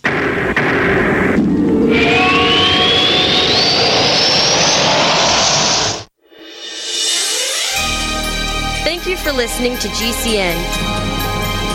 Be sure to visit GCNlive.com today. Attack of the Rockoids has been well received by critics and readers alike. It's a thrill a minute story you'll never forget. A former U.S. military intelligence officer is haunted by intense dreams about a beautiful woman pleading for his help after a terrible battle in outer space. But the dreams turn out to be true and thrust him into a telepathic love affair with a woman whose faraway planet is intent on destroying the Earth. And now the gripping tale continues in The Coming of the Protectors. It's the second book of the Rockoids trilogy, a galaxy spanning adventure that pits our hapless heroes against powerful, fanatical enemies that threaten the lives of freedom loving beings everywhere. Attack of the Rockoids and The Coming of the Protectors. Classic science fiction at its best, available now. For more details, visit rockoids.com. That's R O C K O I D S dot com. Hi, I'm Dr. Joel Wallach, veterinarian and naturopathic physician. The Dead Doctors Don't Lie guy with an important message. Take charge of your health. Do not continue to blindly follow the system that has failed us all. I appreciate GCN listeners because you're open minded and intelligent. If our system is so great, why is it that the United States, the USA, ranks nearly 60th worldwide in longevity and number one in obesity? All the while we spend more money than all the other countries combined annually on unnecessary healthcare procedures and toxic drugs. It doesn't take much to get on track. Not with the government or pharmaceutical companies, but rather you in control of your own health with a basic understanding of nutrition and supplementation. FDI Longevity has the finest quality health, sports, and energy supplements available. GCN listeners are invited to join our team of people who want to stay healthy well into old age. We are currently looking for specialists to represent FDI Longevity and Save America. To buy products at wholesale prices or join our business team, go to GCNteam.com. That's GCNteam.com. Support GCN. Get healthy.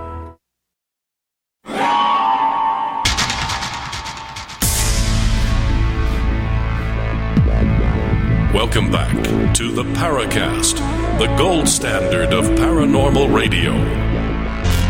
And now, here's Gene Steinberg.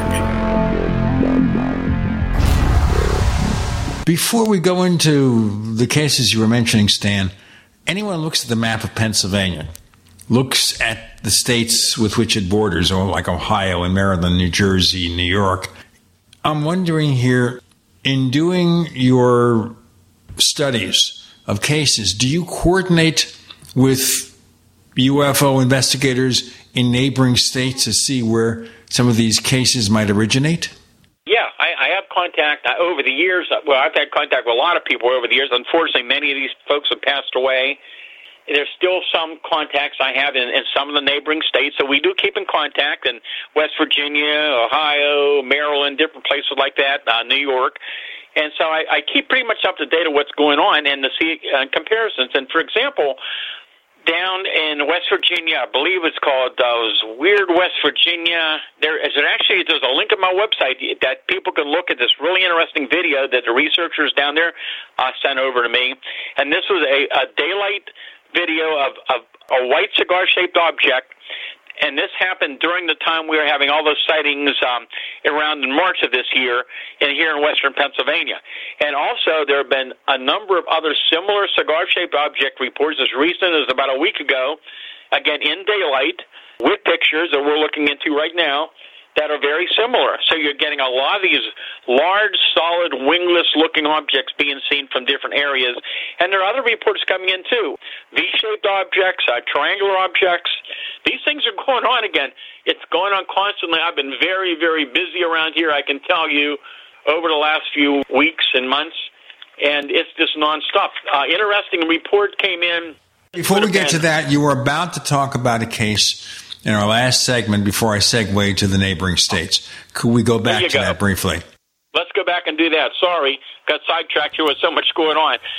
Okay, so anyhow, the incident uh, that I'm going to talk about occurred February 6, 1974, near Ohiopyle up in Fayette County. Some of your listeners will remember the time period. There was a big national trucker strike across the country. There was gas rationing. Everybody seems to remember that. There was a lot of violence across the country on the highway. So here in Pennsylvania, the National Guard and the state police were on patrol together, and you had some members of, of both units that responded to this incident. I couldn't get up to the site till the next morning because I couldn't get gas here in Greensburg. Anyhow, the the story goes, this woman lived in this little cabin home for years and years deep up in the mountains. She uh, she knew animals very well. She was a very good shot. She was just sitting in a little cabin home that evening, watching TV as normal. When she heard this commotion on her on her small front porch, she had some empty uh, pop cans out there, and someone was knocking the pop cans around. Anyhow, her thought was, you know, a few weeks before there was a pack of wild dogs in the area. I bet the dogs are back. I'll just grab my my shotgun. I'll fire over their head and they'll scare those dogs away. So she goes over. She loads one chamber of her of her 16 gauge um, double barrel shotgun, and she walks over to the front door. She opens up the door, steps out, and flicks on the light from the front porch. There's no dogs there, but I believe it was about uh, about the six feet in front of her. Here's this huge, at least seven foot tall, hair covered creature with long arms, and, and as soon as she put the light on, she had to put its arm straight up over its head. And when I interviewed her many times, she never called it a Bigfoot. She said it looked like a great big hairy ape. What does she do? It puts its arms up over its head. She fires right into it with her shotgun. She said there's this brilliant, burst of light, like the flash on a camera, and the creature physically vanishes and disappears. But that's not the end of the story. Her in-laws lived about a hundred feet away. They heard the gunshot and they called her and asked her what was going on. She tried to explain it to them. The uh, son-in-law grabs his sidearm, starts walking down that dark road, and as he's getting closer to her cabin, he said he's surrounded by four or five hairy people with eyes like coals of fire. And at about the same time, there's this large object, luminous object with lights on it. They said like a big Christmas ornament hovering over the woods at the same time. That's when they called the state police. Well, I talked to the primary investigator, and he said, he said by the time they found the place way up in the mountains, he said everything was gone, but he said something very strange had gone on there. That he that he uh, basically based on the animal reactions.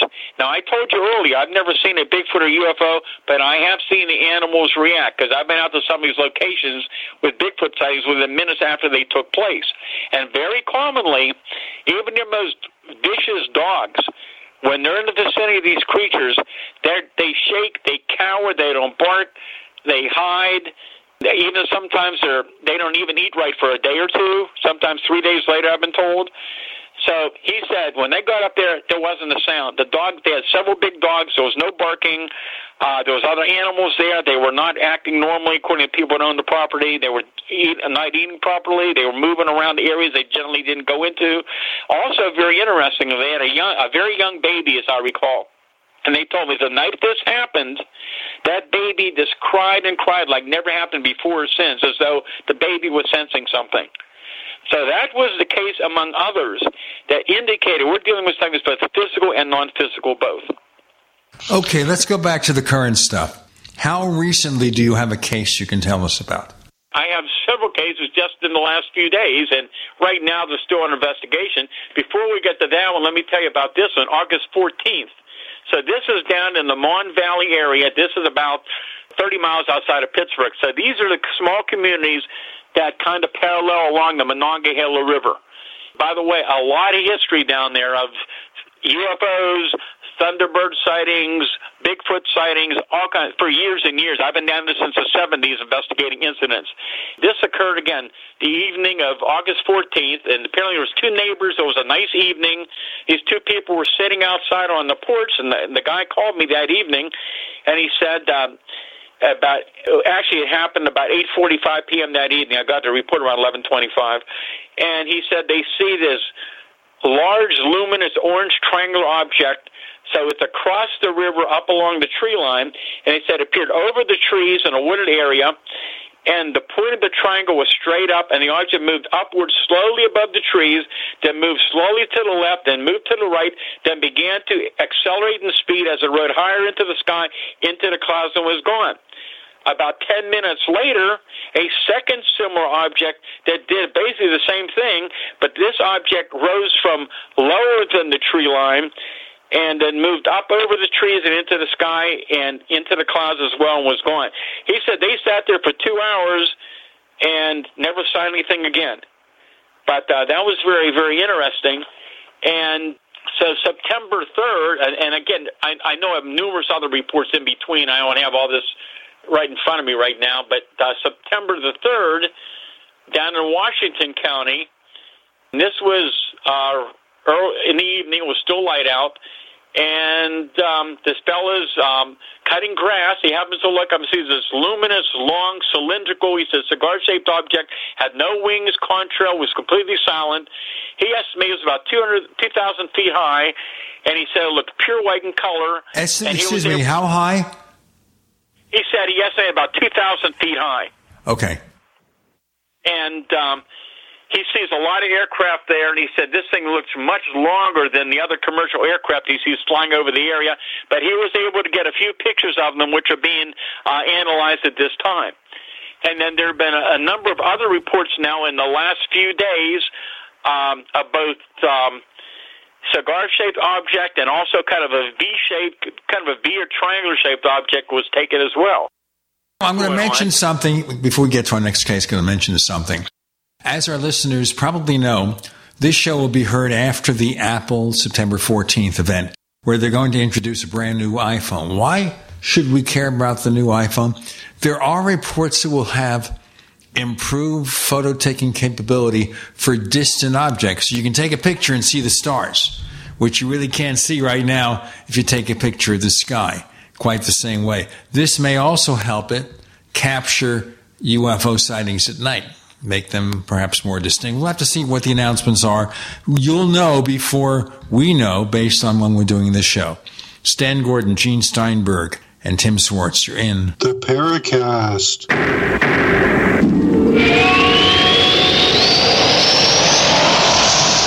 Do you need a website? Well, you can get a great deal on hosting services with Namecheap's legendary coupon code. They're offering substantial hosting discounts on shared hosting, business hosting, VPS hosting, reseller hosting, and even dedicated servers. Namecheap is preferred by millions. It's backed by a money back guarantee. Use the coupon code legendary to cash in on the special deal at namecheap.com, namecheap.com. First came Attack of the Rockoids, and it was a critically acclaimed success. And now there's The Coming of the Protectors. A former military intelligence man is contacted by a space woman in a dream, a dream that turns out to be a nightmare because evil forces on her distant planet are planning to conquer the Earth. This is gripping science fiction of the classic kind.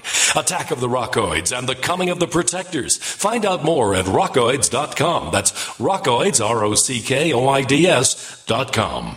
If you're concerned about the power grid and want to generate your own supply of off grid electricity, this will be the most important message you'll hear this year. Here's why. We now have a small number of solar generators back in stock. These emergency backup systems provide life saving backup power when you need it most. And unlike gas generators, solar generators run quietly, emit no dangerous fumes, and produce an endless supply of free electricity from the sun. Whether it's wildfires, dangerous weather, power grid issues, or just getting off the grid, you'll never have to suffer through painful power outages again. Even better, all this week, radio listeners get over $700 in free off the grid bonuses too.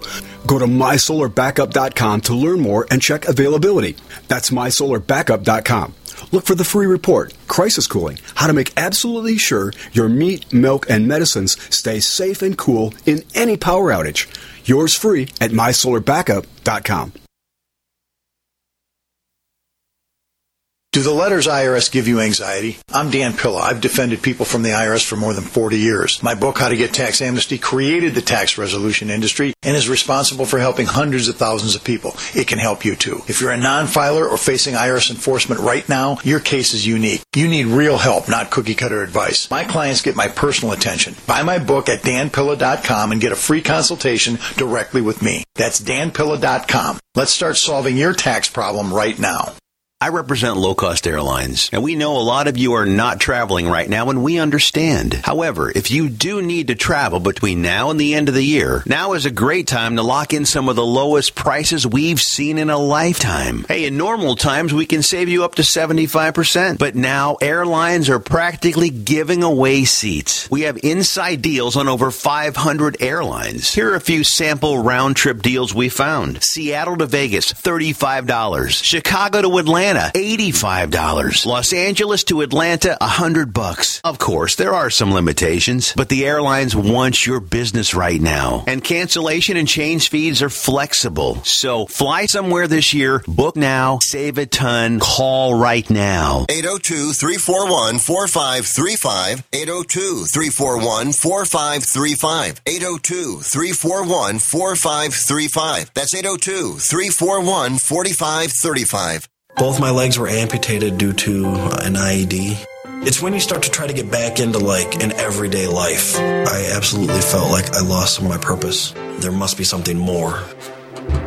When DAV came into my life, they gave me a new mission. I could still be a productive member of society, could still support a family. The DAV gave him that sense of structure and purpose again to get his life back together. Visit DAV.org to learn more about our mission. We'd like to hear from you. If you have a comment or question about the Paracast, send it to news at theparacast.com. That's news at theparacast.com. And don't forget to visit our famous Paracast community forums at forum.theparacast.com. Stan Gordon, let's continue with those case histories. But wouldn't it be nice to have a smartphone that's better able to catch nighttime pictures of small distant objects? Oh, most definitely. And even so, even with some of the cameras they have today, sometimes we get lucky and we get some fairly good pictures in daylight.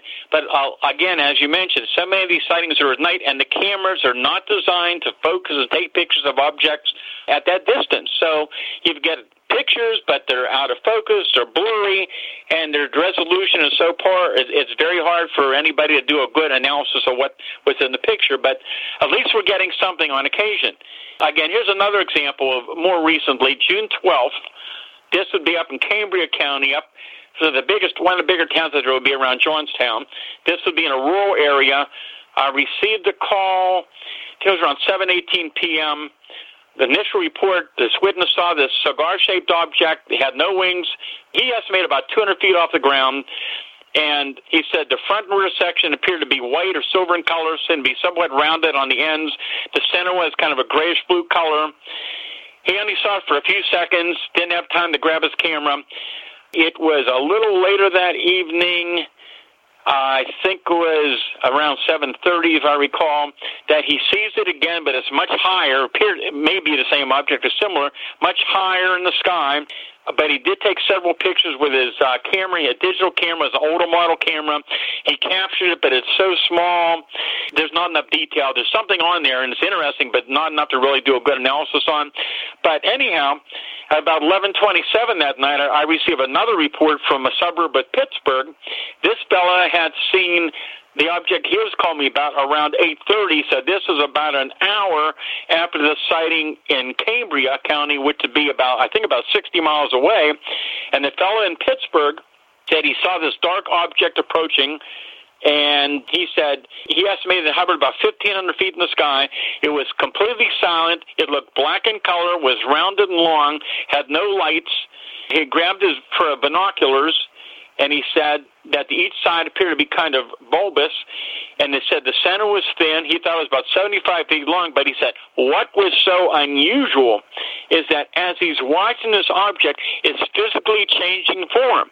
And this is something I get more and more reports of over the years of these objects changing from one form into another. If you go to my website, there's two sketches on there that you can look at where he, he drew sketches of how it looked as it changed form.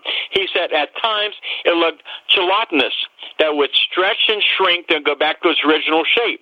And after a few minutes, the object began to pick up speed and move towards the northwest and accelerated um, out of sight up towards Butler County.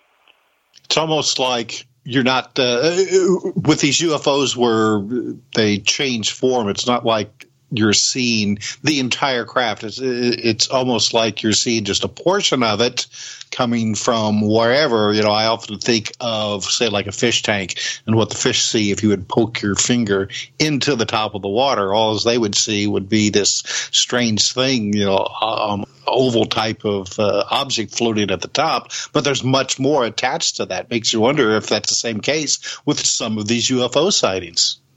Yeah, in some cases, these things actually change into another form. I, and I don't have the details from my memory. Again, this was probably three, four years ago in the afternoon. This was probably 30 miles outside of Pittsburgh. Uh, man and his wife were riding down this road, just taking a nice drive the afternoon. There's no other vehicles around on the highway. And suddenly, I think it was like a misty form, I think began to form a large, I believe it was a large tra- a rectangular object and it moved over a couple lanes of the highway, and it physically changed into a big, big spherical object that moved again and it changed back to the rec I think it went back to the rectangular object. I may have it backwards, it was similar, and then vanished and disappeared. Mm-hmm. I remember him saying for about a minute or two I didn't say anything to my wife at all about it and she didn't say anything and then I brought it up and she said, You saw it too. and they they didn't even want to talk about it together because they didn't think either one would believe them, but they both saw the same thing. Uh, we, we've talked quite a bit about uh, the uh, Bigfoot type of, of cryptids, but I mean, Pennsylvania is also well known for uh, big bird sightings, and uh, you've got some uh, fairly recent ones that have just come in. I've been investigating, again, for a better term, over the years we talk about Thunderbird sightings, and there's similarities but differences. So, you know, some people might categorize them in, in separate categories. Basically, a lot of the, the typical Thunderbird reports from witnesses are they're seeing something that looks like a huge overgrown turkey vulture, generally dark brown or black. So that's very, very common. But we're talking about wingspans. And, you know, again, just like with UFO sightings, very difficult to judge altitude and size. But luckily, we have some cases where these things are very low to the ground or actually have been on the ground on the road with the wings completely spread open and they can get a very good estimate of, of the wingspan. And we're talking some cases 10 over 20 feet wide. So those are amazing. But over the years, I've investigated many of these reports. So you've got that typical report. And then you also have incidents where you have these very large flying creatures that are generally, again, black, dark, but they're leathery, no feathers. They look like more like a, a giant bat. And then you got people, and again, some of these witnesses, again, they're very credible people who are so reluctant to even tell you what they saw. And they swear what they saw looked prehistoric, like a pterodactyl or a teratorn. And then we have uh, these, some of these other cases where people describe something that looks almost like a dragon. And then you have other instances where we have these flying uh, humanoid, winged humanoid sightings. So it, it, it's just amazing the, the strange things that go on. But yeah, we um, back in May of this year, we began to have a, a number of reports come in from different areas, and um, this was actually in downtown Greensburg, which is only a short distance from where I live. Just maybe a mile down the road is South Greensburg. It's a main thoroughfare, Route 119, and for years there have been reports of these huge flying creatures uh, very low, sometimes following the truck and car traffic in that area. And and right around that area, which is pretty well populated, and there's some woods around, there have been Bigfoot sightings, UFO sightings, and this is all a pretty populated area. And um, but anyhow, on May 23rd, this person was in downtown Greensburg and the witness uh, happened to notice over at the corner of Otterman and Maple um, seeing something in the sky and said I was just stunned at what I saw and said the wingspan of this thing looked to be about two car lengths long. And the observer said that it was uh, it was huge that um, it was all black in color. It had a defined, elongated head with a sharp pointed beak and also a pointed protuberance at the back of the head. Mm. And the body was featherless and appeared to be covered with leathery skin. The tail was straight and looked similar to a lizard's tail, however, it seemed to be curled up at the bottom. When the creature made a left turn into the flight, uh, the woman could not see its legs. They were possibly tucked underneath it and uh, there's a sketch of it on my website as well.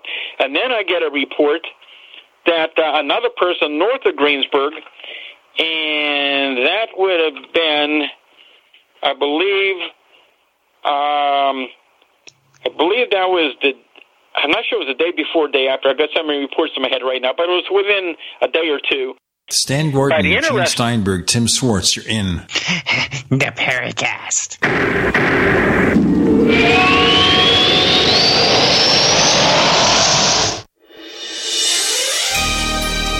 You for listening to GCN.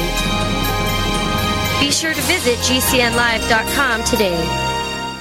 What if you could cut your heating bills this winter with your existing wood burning fireplace and not spend thousands doing it? You can with Great Wall of Fire fireplace grates. Our U.S. patented made in America wall of fire grates increase fireplace efficiency, eliminate fireplace smoke problems, and come with a 30 day money back guarantee. See our grates in action and get free shipping from walloffire.com or call 800 274 7364. Fireplace heat without fireplace smoke. Walloffire.com. Silver has always been nature's very own antibiotic, and only one system allows you to generate an endless supply of natural silver solutions. SilverLungs.com. You'll find no wild claims or pseudoscience, just a lifetime of nano-sized pure silver solutions. The Silver Lungs generator allows you to make your own, so stop paying for silver solutions. The unique lung delivery system targets respiratory infections where other silver solutions simply cannot reach. See the Silver Lungs generator and lung delivery system at SilverLungs.com. That's SilverLungs.com.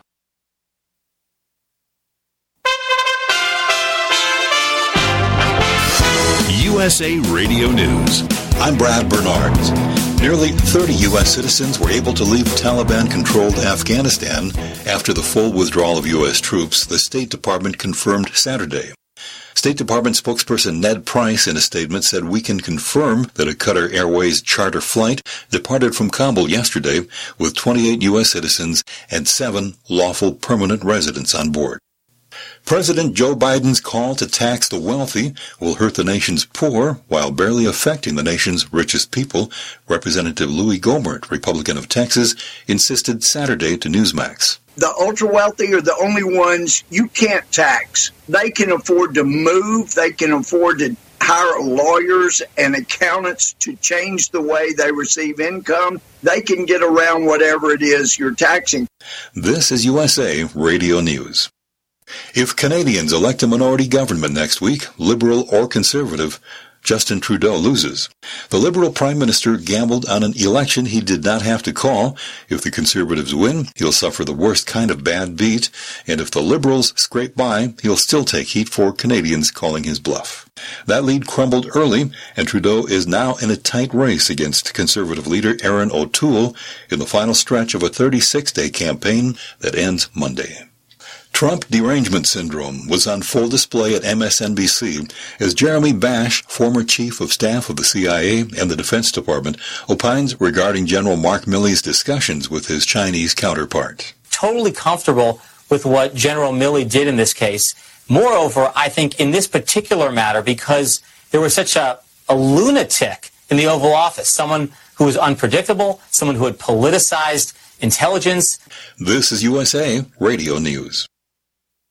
Now, with orders to stay at home, public health concerns, the reality of illness due to pathogens and viruses, your health is at an all time high risk. That's why it's critical to take a proactive approach to boost your immune system. You can with new nano colloidal silver from Americare, our patented process with tiny silver particles, one one hundredth the size of a red blood cell, allows for maximum body absorption. Americare's nano colloidal silver effectively disinfects your body internally, attacking pathogens and viruses while supercharging your immune system. Colloidal silver is antibacterial and antiviral. Simply put, it prohibits bacterial respiration, suffocating viral cells, preventing the virus from replicating. And now, due to public health concern, Americare is authorized to offer our lowest and best price ever, around a dollar a day, but supplies are limited. Purchase nanocolloidal silver now at immunesupportnow.com. That's immunesupportnow.com. These statements have not been evaluated by the Food and Drug Administration. This product is not intended to diagnose, treat, cure, or prevent any disease. Supplies are limited.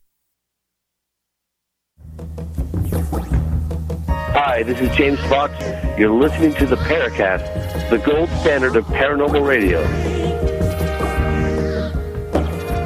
Okay, folks, let's continue with Stan Gordon. Go ahead, please.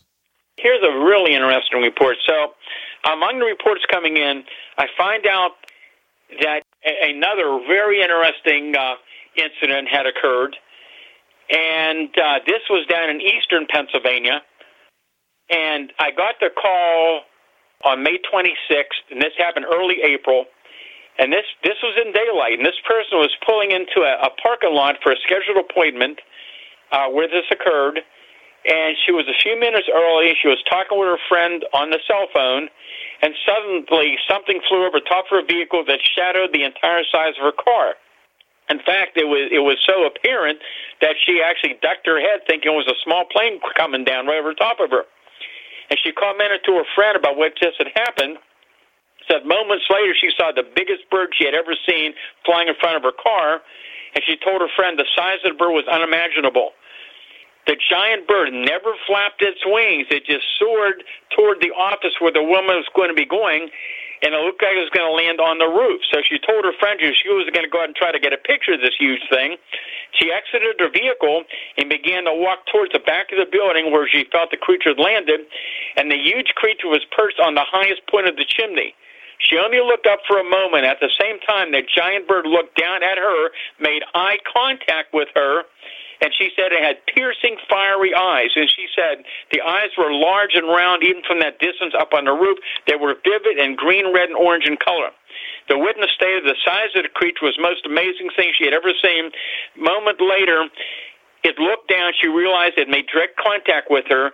She immediately turned and ran in panic and disbelief. As she turned the corner, she looked back for a second, and the huge winged creature was gliding toward her at an angle.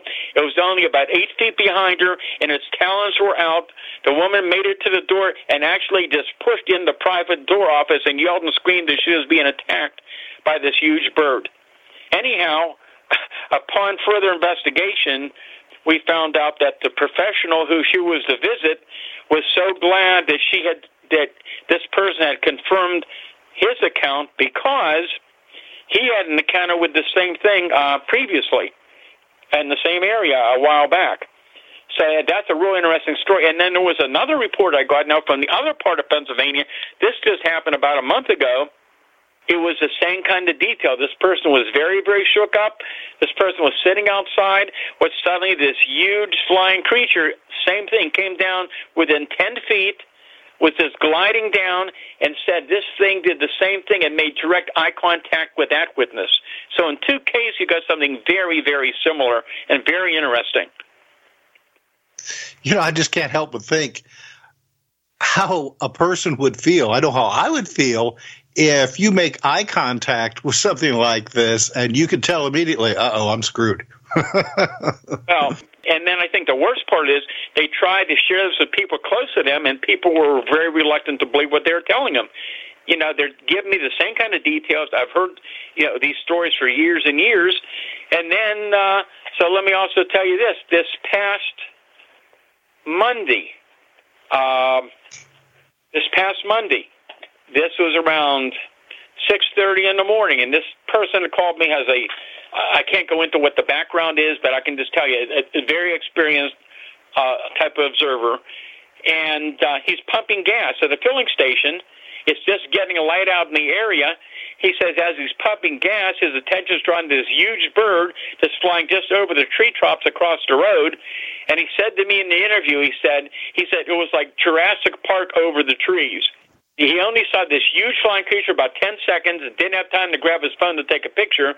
He was just getting a light out. He said it looked all dark. It had very long legs and a tail and a very wide wingspan. He said it occasionally flapped its wings very slowly and also just soared while it was under observation as it moved out of sight down the road. And he knows turkey vultures. He knows blue herons. And he said this thing was much, much bigger. And then there was another report the next day in another area from a person that had no way of knowing about these large bird sightings. So that's just an example of what's been going on. I suppose it's not outside of the realm of possibility that you could have, uh, you know, especially in uh, you know, mountainous and forest regions, that you know there's some kind of relic population of you know oversized feathered birds. But a lot of these sightings seem to be prehistoric almost, you know, uh, pterodactyls, pterodons, that sort of thing. You know, something that, you know, as far as I know, it's just completely outside the possibility that there could be some kind of surviving species, at least here in the United States. Right. And we haven't even talked tonight about many of the other very weird cryptid kind of reports we're getting, things that some people never even heard of before. And uh, the whole point, again, I, I keep stressing when I'm talking to people about these things, it's impossible to have so many type of unknown creatures out there. Yet you have so many credible people from widespread areas who don't even know about these other people reports giving you very similar accounts with very similar small details. So you can't dismiss the reports. And the only thing, again, that makes any sense is that we're dealing with some kind of phenomena that, under certain conditions, which we don't understand, they come in and out of our physical reality. They come and they go. They're here and they're gone. At times they leave physical evidence, and sometimes they don't. All right, now I'm curious. Give me an example of a cryptid that uh, people may not have ever heard heard of before, besides you know the usual Bigfoot and well, this is this is one that it's not very well known. But these reports now are coming in across the country. Uh, I've seen some people refer to them as crawler reports. Uh, it's something similar, but I may have had a couple reports prior to 2017, but that's this is when these reports began to come in from different places over a period of time, and uh, they're continuing from different areas around the country. So this report actually came to me from a police officer who had just been on patrol and I, I won't give the exact location at all, but I can just tell you it was here in Pennsylvania. And he's on patrol that evening in a rural area that he commonly patrolled. He's riding down the road and he sees what appears to be a, a ball of very dull white light low to the ground. And he's thinking, well, I never saw any artificial lighting like that on the road. And he stops his patrol car, and suddenly that ball of light rises straight up from the ground, and he realizes this is the head of a very strange being about six feet or taller. It was tall and almost skeletal thin, completely hairless. The officer said he was opinion that the creature was first seen. It was lying on its belly on the ground with its head facing the road, and then it stood up. And uh, he said the glow from the head was illuminating the upper section of the body he said that the creature turned, one point turned and faced him, then turned to the left, and he said it took off with an incredible speed. Towards the location away from the road. He said he assumed it ran, but he couldn't see its legs at that point. But he said the speed was abnormal. He said it was faster than anything he had ever seen. It was there and then was gone. Interestingly, that's how some people describe certain cryptids appearing and disappearing and doing the same thing. I've heard from other witnesses. But he said that um, he could see its hands. No, he could not see its hands.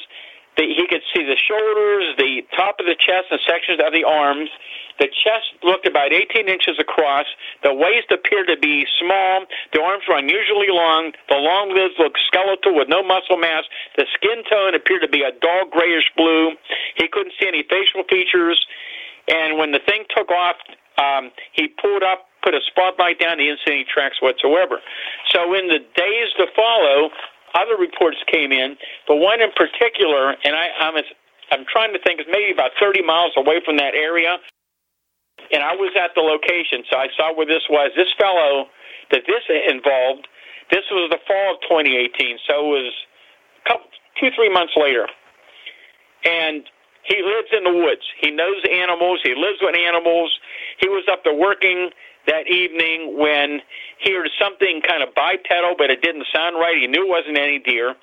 So he goes down to his house, and he's sitting there at the table. It's about 10 feet away from the back door, which has no drapes on it. It's completely unobstructed. We're going to have an unobstructed announcement now.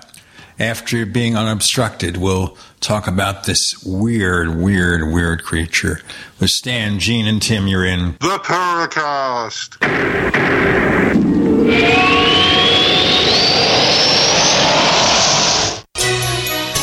For listening to GCN. Visit GCNlive.com today. Hey, listeners. I want you to have the entire Paracast experience. So I'd like to tell you about After the Paracast. After the Paracast is an exclusive feature for subscribers to the Paracast Plus. With After the Paracast, you never know what's going to happen next. After the Paracast features color commentary, special interviews, and further conversations with Paracast guests. With Paracast Plus, you can download a very special enhanced version of the Paracast also. We do offer exclusive music, videos, and more features are coming. To get more info about subscribing, please visit theparacast.plus. Once again, theparacast.plus. Prices are just $1.50 a week, less than a cup of coffee at your local convenience store. Check out theparacast.plus to learn more about Paracast Plus. What will you do if there's a sudden food shortage? Given recent headlines, it seems likely, and at any moment. That's why it makes common sense to build your emergency food storage supply now while you still can. Do it with the kind of food that stays fresh for up to 25 years in storage. Food that doesn't go bad like what you get at the grocery store. Whose food should you trust? The largest preparedness company in America, My Patriot Supply. We've served millions of American families going on 14 years. At MyPatriotSupply.com, our mission is your survival. Our emergency food could definitely be your lifesaver when the peanut butter hits the fan. Choose from dozens of delicious meal kits that provide over 2,000 calories a day, which is what your body needs. Order today and your food will ship fast in unmarked boxes to protect your privacy. Don't wait. Go to mypatriotsupply.com right now. mypatriotsupply.com. Stop aging now. Restore those joints. Boost your strength. Because it's official. NutriMedical has released the most exciting, powerful anti-aging supplement on the market. Dr. Bill Deagle's Red Deer Velvet DR has been approved by the U.S. Patent Office. Imagine stem cell rejuvenation all in one capsule without huge expense. Dr. Bill MD discovered that as an unborn baby grows in the mother's womb, he or she does not deteriorate or physically age. Red Deer Velvet DR, like the uterus, provides 300 biomolecules and six hormones protected in one special DR capsule that delivers lipid packages directly into your circulation. This patented technology bypasses the stomach and is released into the small bowel unaltered by digestive enzymes and stomach acid. Remember, Red Deer Velvet DR. Improve endurance, stimulate your immune system, increase learning ability, and even improve sexual libido with Red Deer Velvet DR. Click NutriMedical.com. That's N-U-T-R-I Medical.com. Or call toll free 888-212-8871 and get on the road to a newer, rejuvenated, happier you.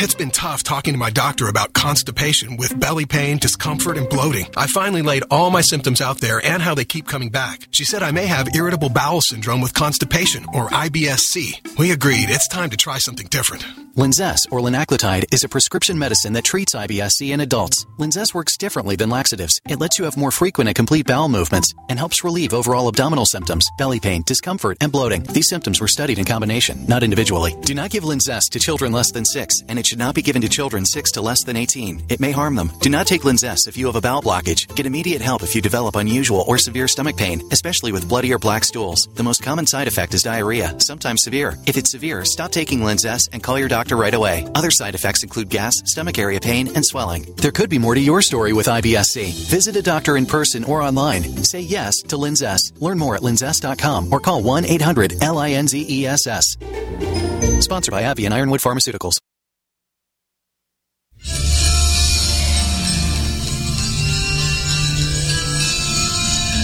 Hi, this is Bryce Zabel. I'm the producer of Dark Skies, the co author of AD After Disclosure, and you are listening to the Paracast, the gold standard of paranormal radio.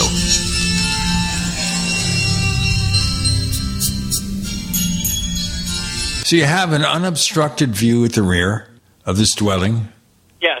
and now the suspense builds. Go ahead, Stan. So what he sees crouched down at the door was this thing unlike anything he'd ever seen before. He said the humanoid shaped being was on his hands and knees staring directly at him. The creature looked like a skeleton covered with all gray skin. The creature was down on its gray bony legs. The legs looked similar to the back legs of a greyhound dog. The arms were longer than normal, bony and hairless. The head was round and the neck was small.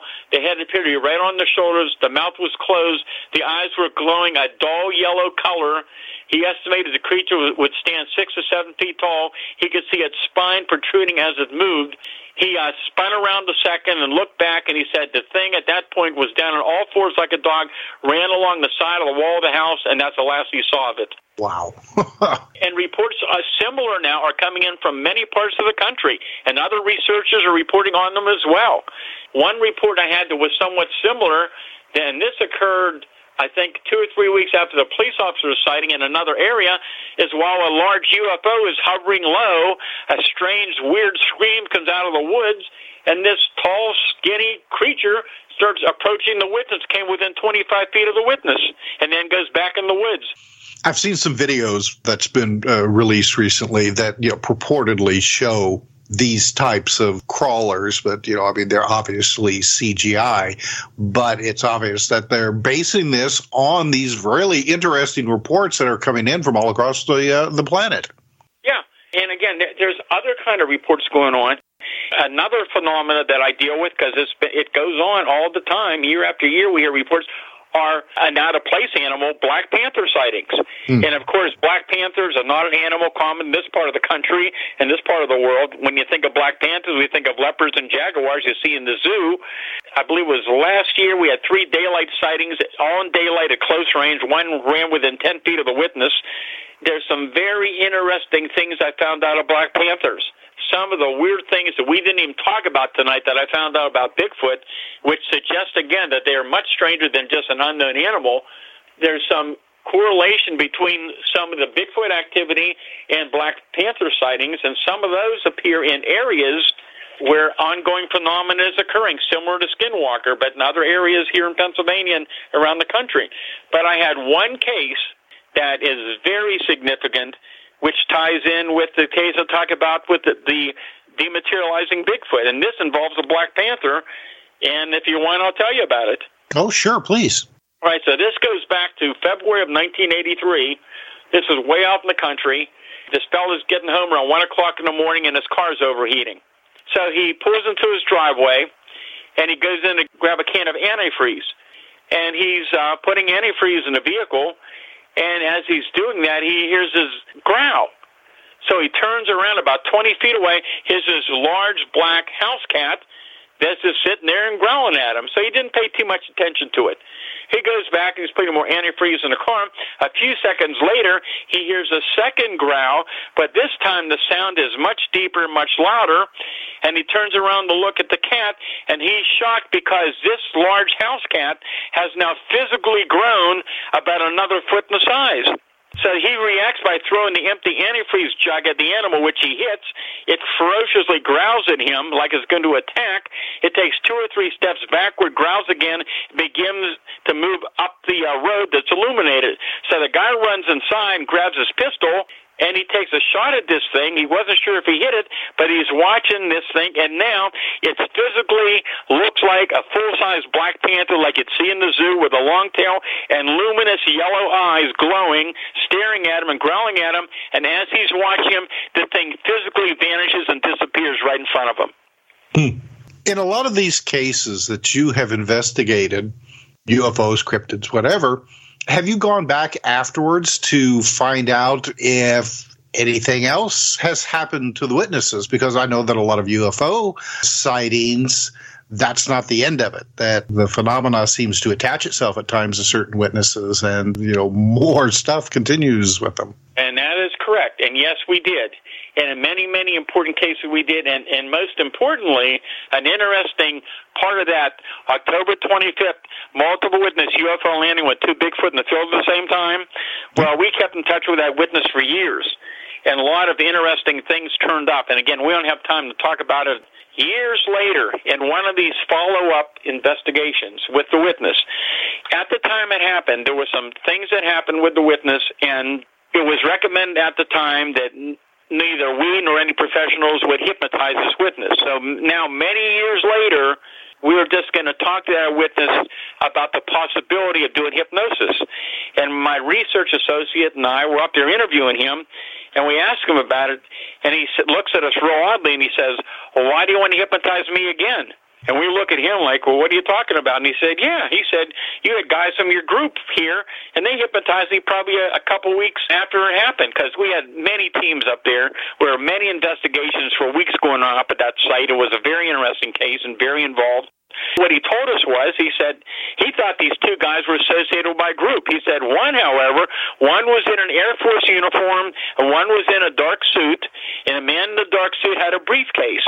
They were questioning him. They wanted him to tell the whole story about what he saw with the UFOs and the Bigfoot. And when he was done telling them the story, the man pulled out from his briefcase photographs of both UFOs and Bigfoot. And one of the pictures of the Bigfoot, as I recall, was a Bigfoot climbing over a fence, I believe in Georgia, with a dead pig under its arm. And he wanted the witness to point out which UFOs and what Bigfoot looked similar to what he saw. And then apparently they did hypnotize him at that time. And afterwards they told him that they believed him, that they would be in touch with him, but he never heard from them again. And of course, we tried to follow it up, and we never were able to find out who these fellows were. So that would be interesting if the government, the U.S. government, is only interested in UFOs, why would they care a whit or half a wit about cases that involve Bigfoot and other things? Hey, Stan, we're about out of time, but we're going to have you hang around for after the Paracast where we have lots more questions. But right now, can you tell our listeners what you're working on for the near future? Well, I'm constantly working on new cases. I'm actually working on a fourth book that hopefully might be out in a month or so, so we're getting closer to it. My books, by the way, are available on Amazon.com or BarnesNoble.com. Website is stangordon.info. There's a lot of information on there. What you see on there is just an idea of the many, many reports I get, but there's a lot of interesting cases go on there back for many, many years. My contact information is on there. The easiest way to reach me by email is paufo at comcast.net. PAUFO at Comcast.net. Good luck with right. Comcast. And the website is stangordon.info, I-N-F-O, stangordon.info. Okay, and we'll be looking forward to that new book. You say a month or two, so we're taking it to October, November? Hopefully it'll be out sooner, but uh, so we've got a little bit of work yet to do, so we're getting closer. And then as you finish the book, you'll be supplanted with new cases to investigate, huh? The reports never end. I'm always getting new cases in. Hey, you can find us on Twitter if you look for the Paracast. Check out the Paracast on Facebook if you care doing about that, because they're not letting us post the URL for the Paracast.com because they're freaking out, I guess, over us. We're making Facebook freak out. Imagine that. You can also get branded merchandise at the Paracast.shop. That's the Paracast.shop. We have several different logos and the t-shirts and the throw pillows and all that stuff. We don't offer $299 a year memberships like MUFON where we give you lots of stuff you don't need. What we do is we offer it a la carte. You buy the stuff you like and that's it. The Paracast.shop. We also have the Paracast Plus where we feature a version of the show free of the network ads. Okay? Free of the network ads plus the After the Paracast podcast. Go to the Paracast.plus, the Paracast.plus for more info. And by the way, if you go for a lifetime subscription, use the coupon code UFO20 and get a 20% discount for a limited time, the Paracast.plus. You can find our guest co host, Tim Swartz, at conspiracyjournal.com. Is that correct, Tim? Yes, that's correct. Conspiracyjournal.com. Stan Gordon, thank you so much for joining us on the Paracast. Thanks for having me back on. It was a fun evening.